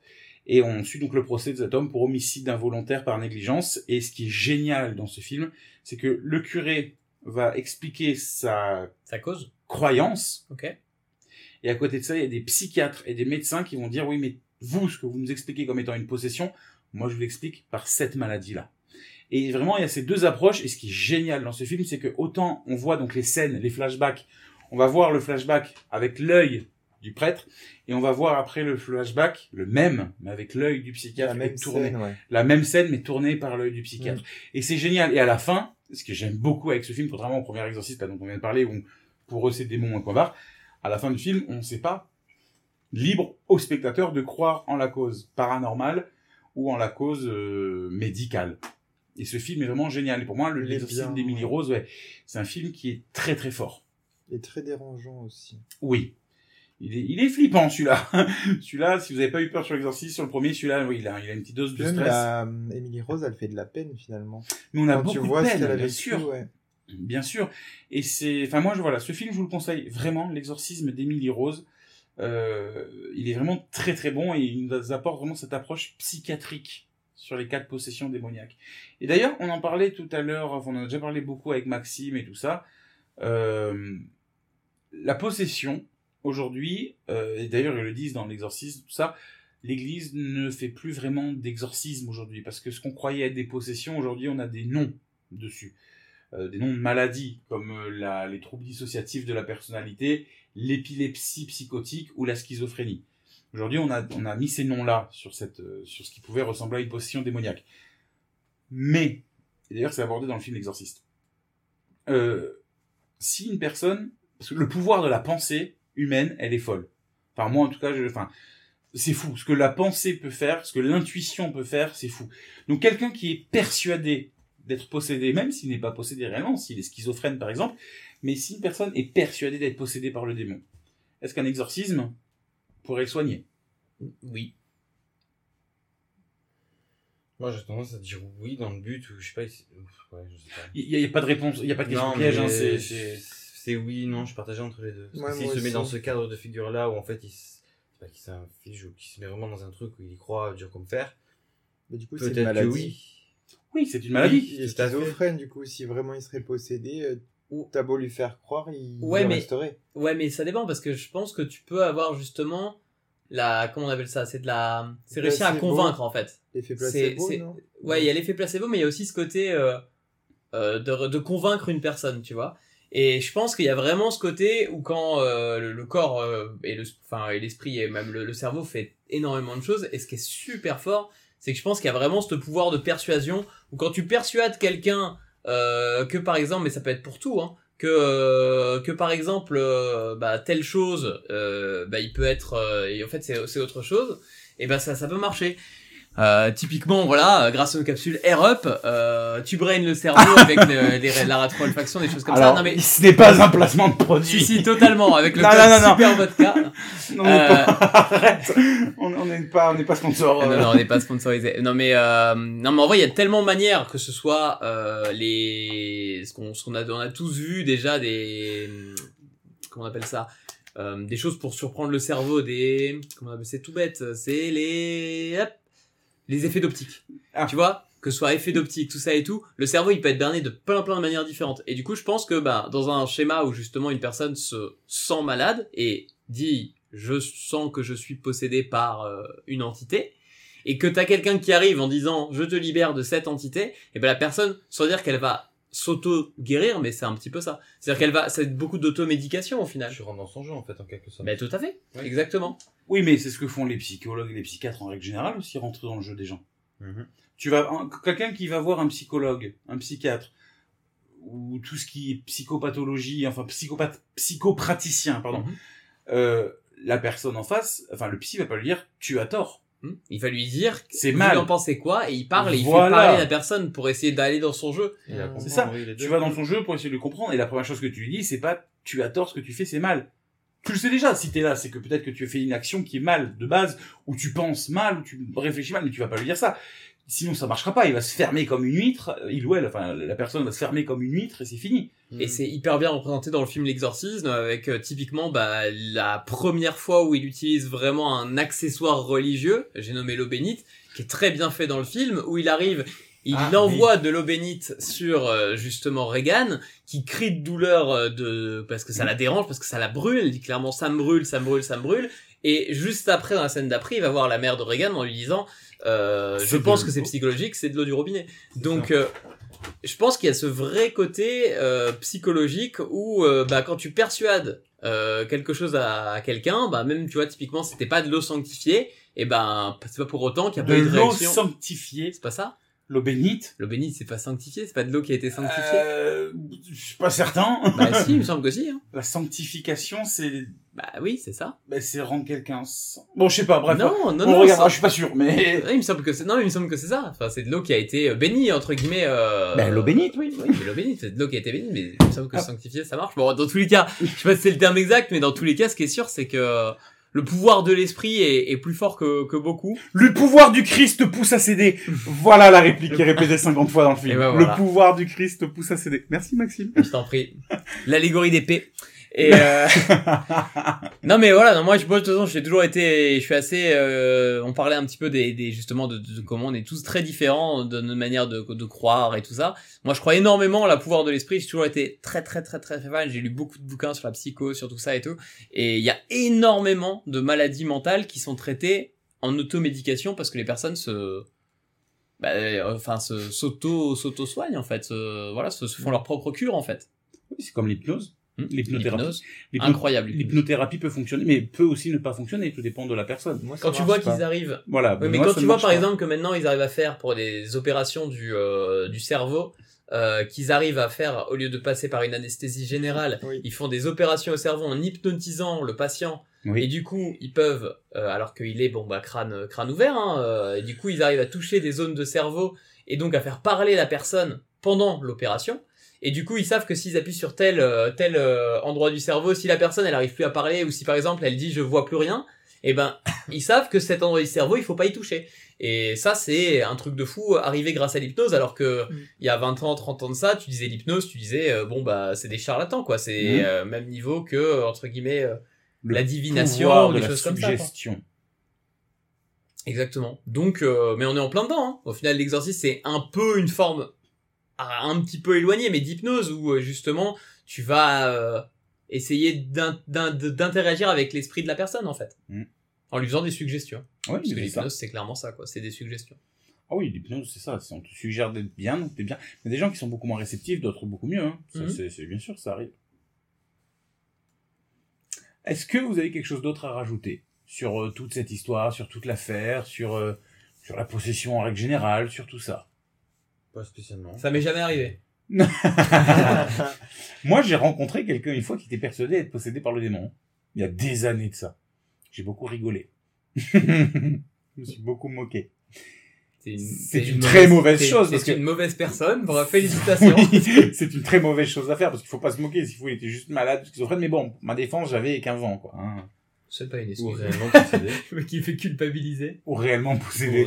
C'est ça, mais On ne sait pas. J'aime bien parce qu'on m'a dit, Anthony et Maxime, ils ont tous les deux une approche tellement différente, j'adore.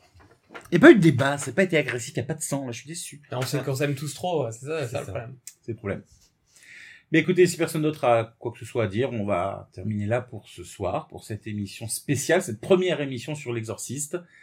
Euh, merci beaucoup d'être aussi nombreux à nous suivre chaque jour un petit peu plus. Il y a eu un gros pic euh, ces derniers jours.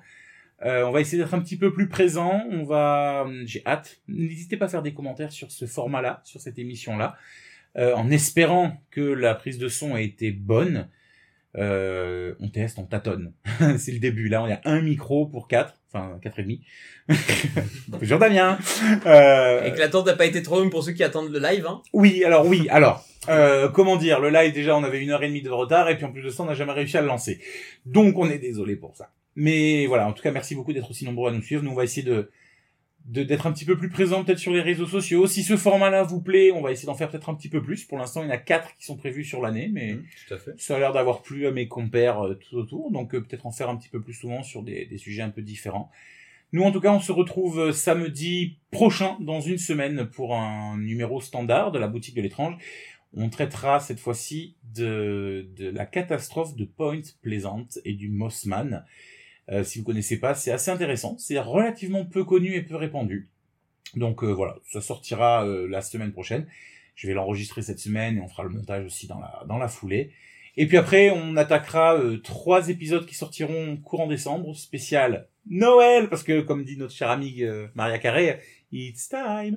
Euh, c'est Noël, donc on sortira trois épisodes, dont un épisode spécial qui sortira le 24, qui sera très très différent des autres, puisque ce sera des six petites histoires très très courtes sur euh, l'esprit de Noël, sur un fantôme de Noël, sur un sapin hanté, sur des cadeaux maudits. Oh, ça donne envie. Oh, ça donne envie. Des petites creepypasta, comme ça, c'est rigolo à écouter au coin du feu.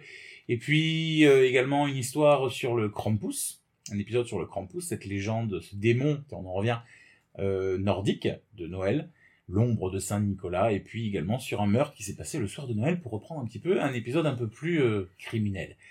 Merci en tout cas d'être, euh, de nous écouter. Passez une très très bonne soirée et comme dirait notre cher et tendre ami, à bientôt dans la boutique de l'étrange. Bah dites au revoir Ah, on est Moi mal j'attendais la petite cloche. Elle est où la cloche? J'allais pas une cloche, on la secoue.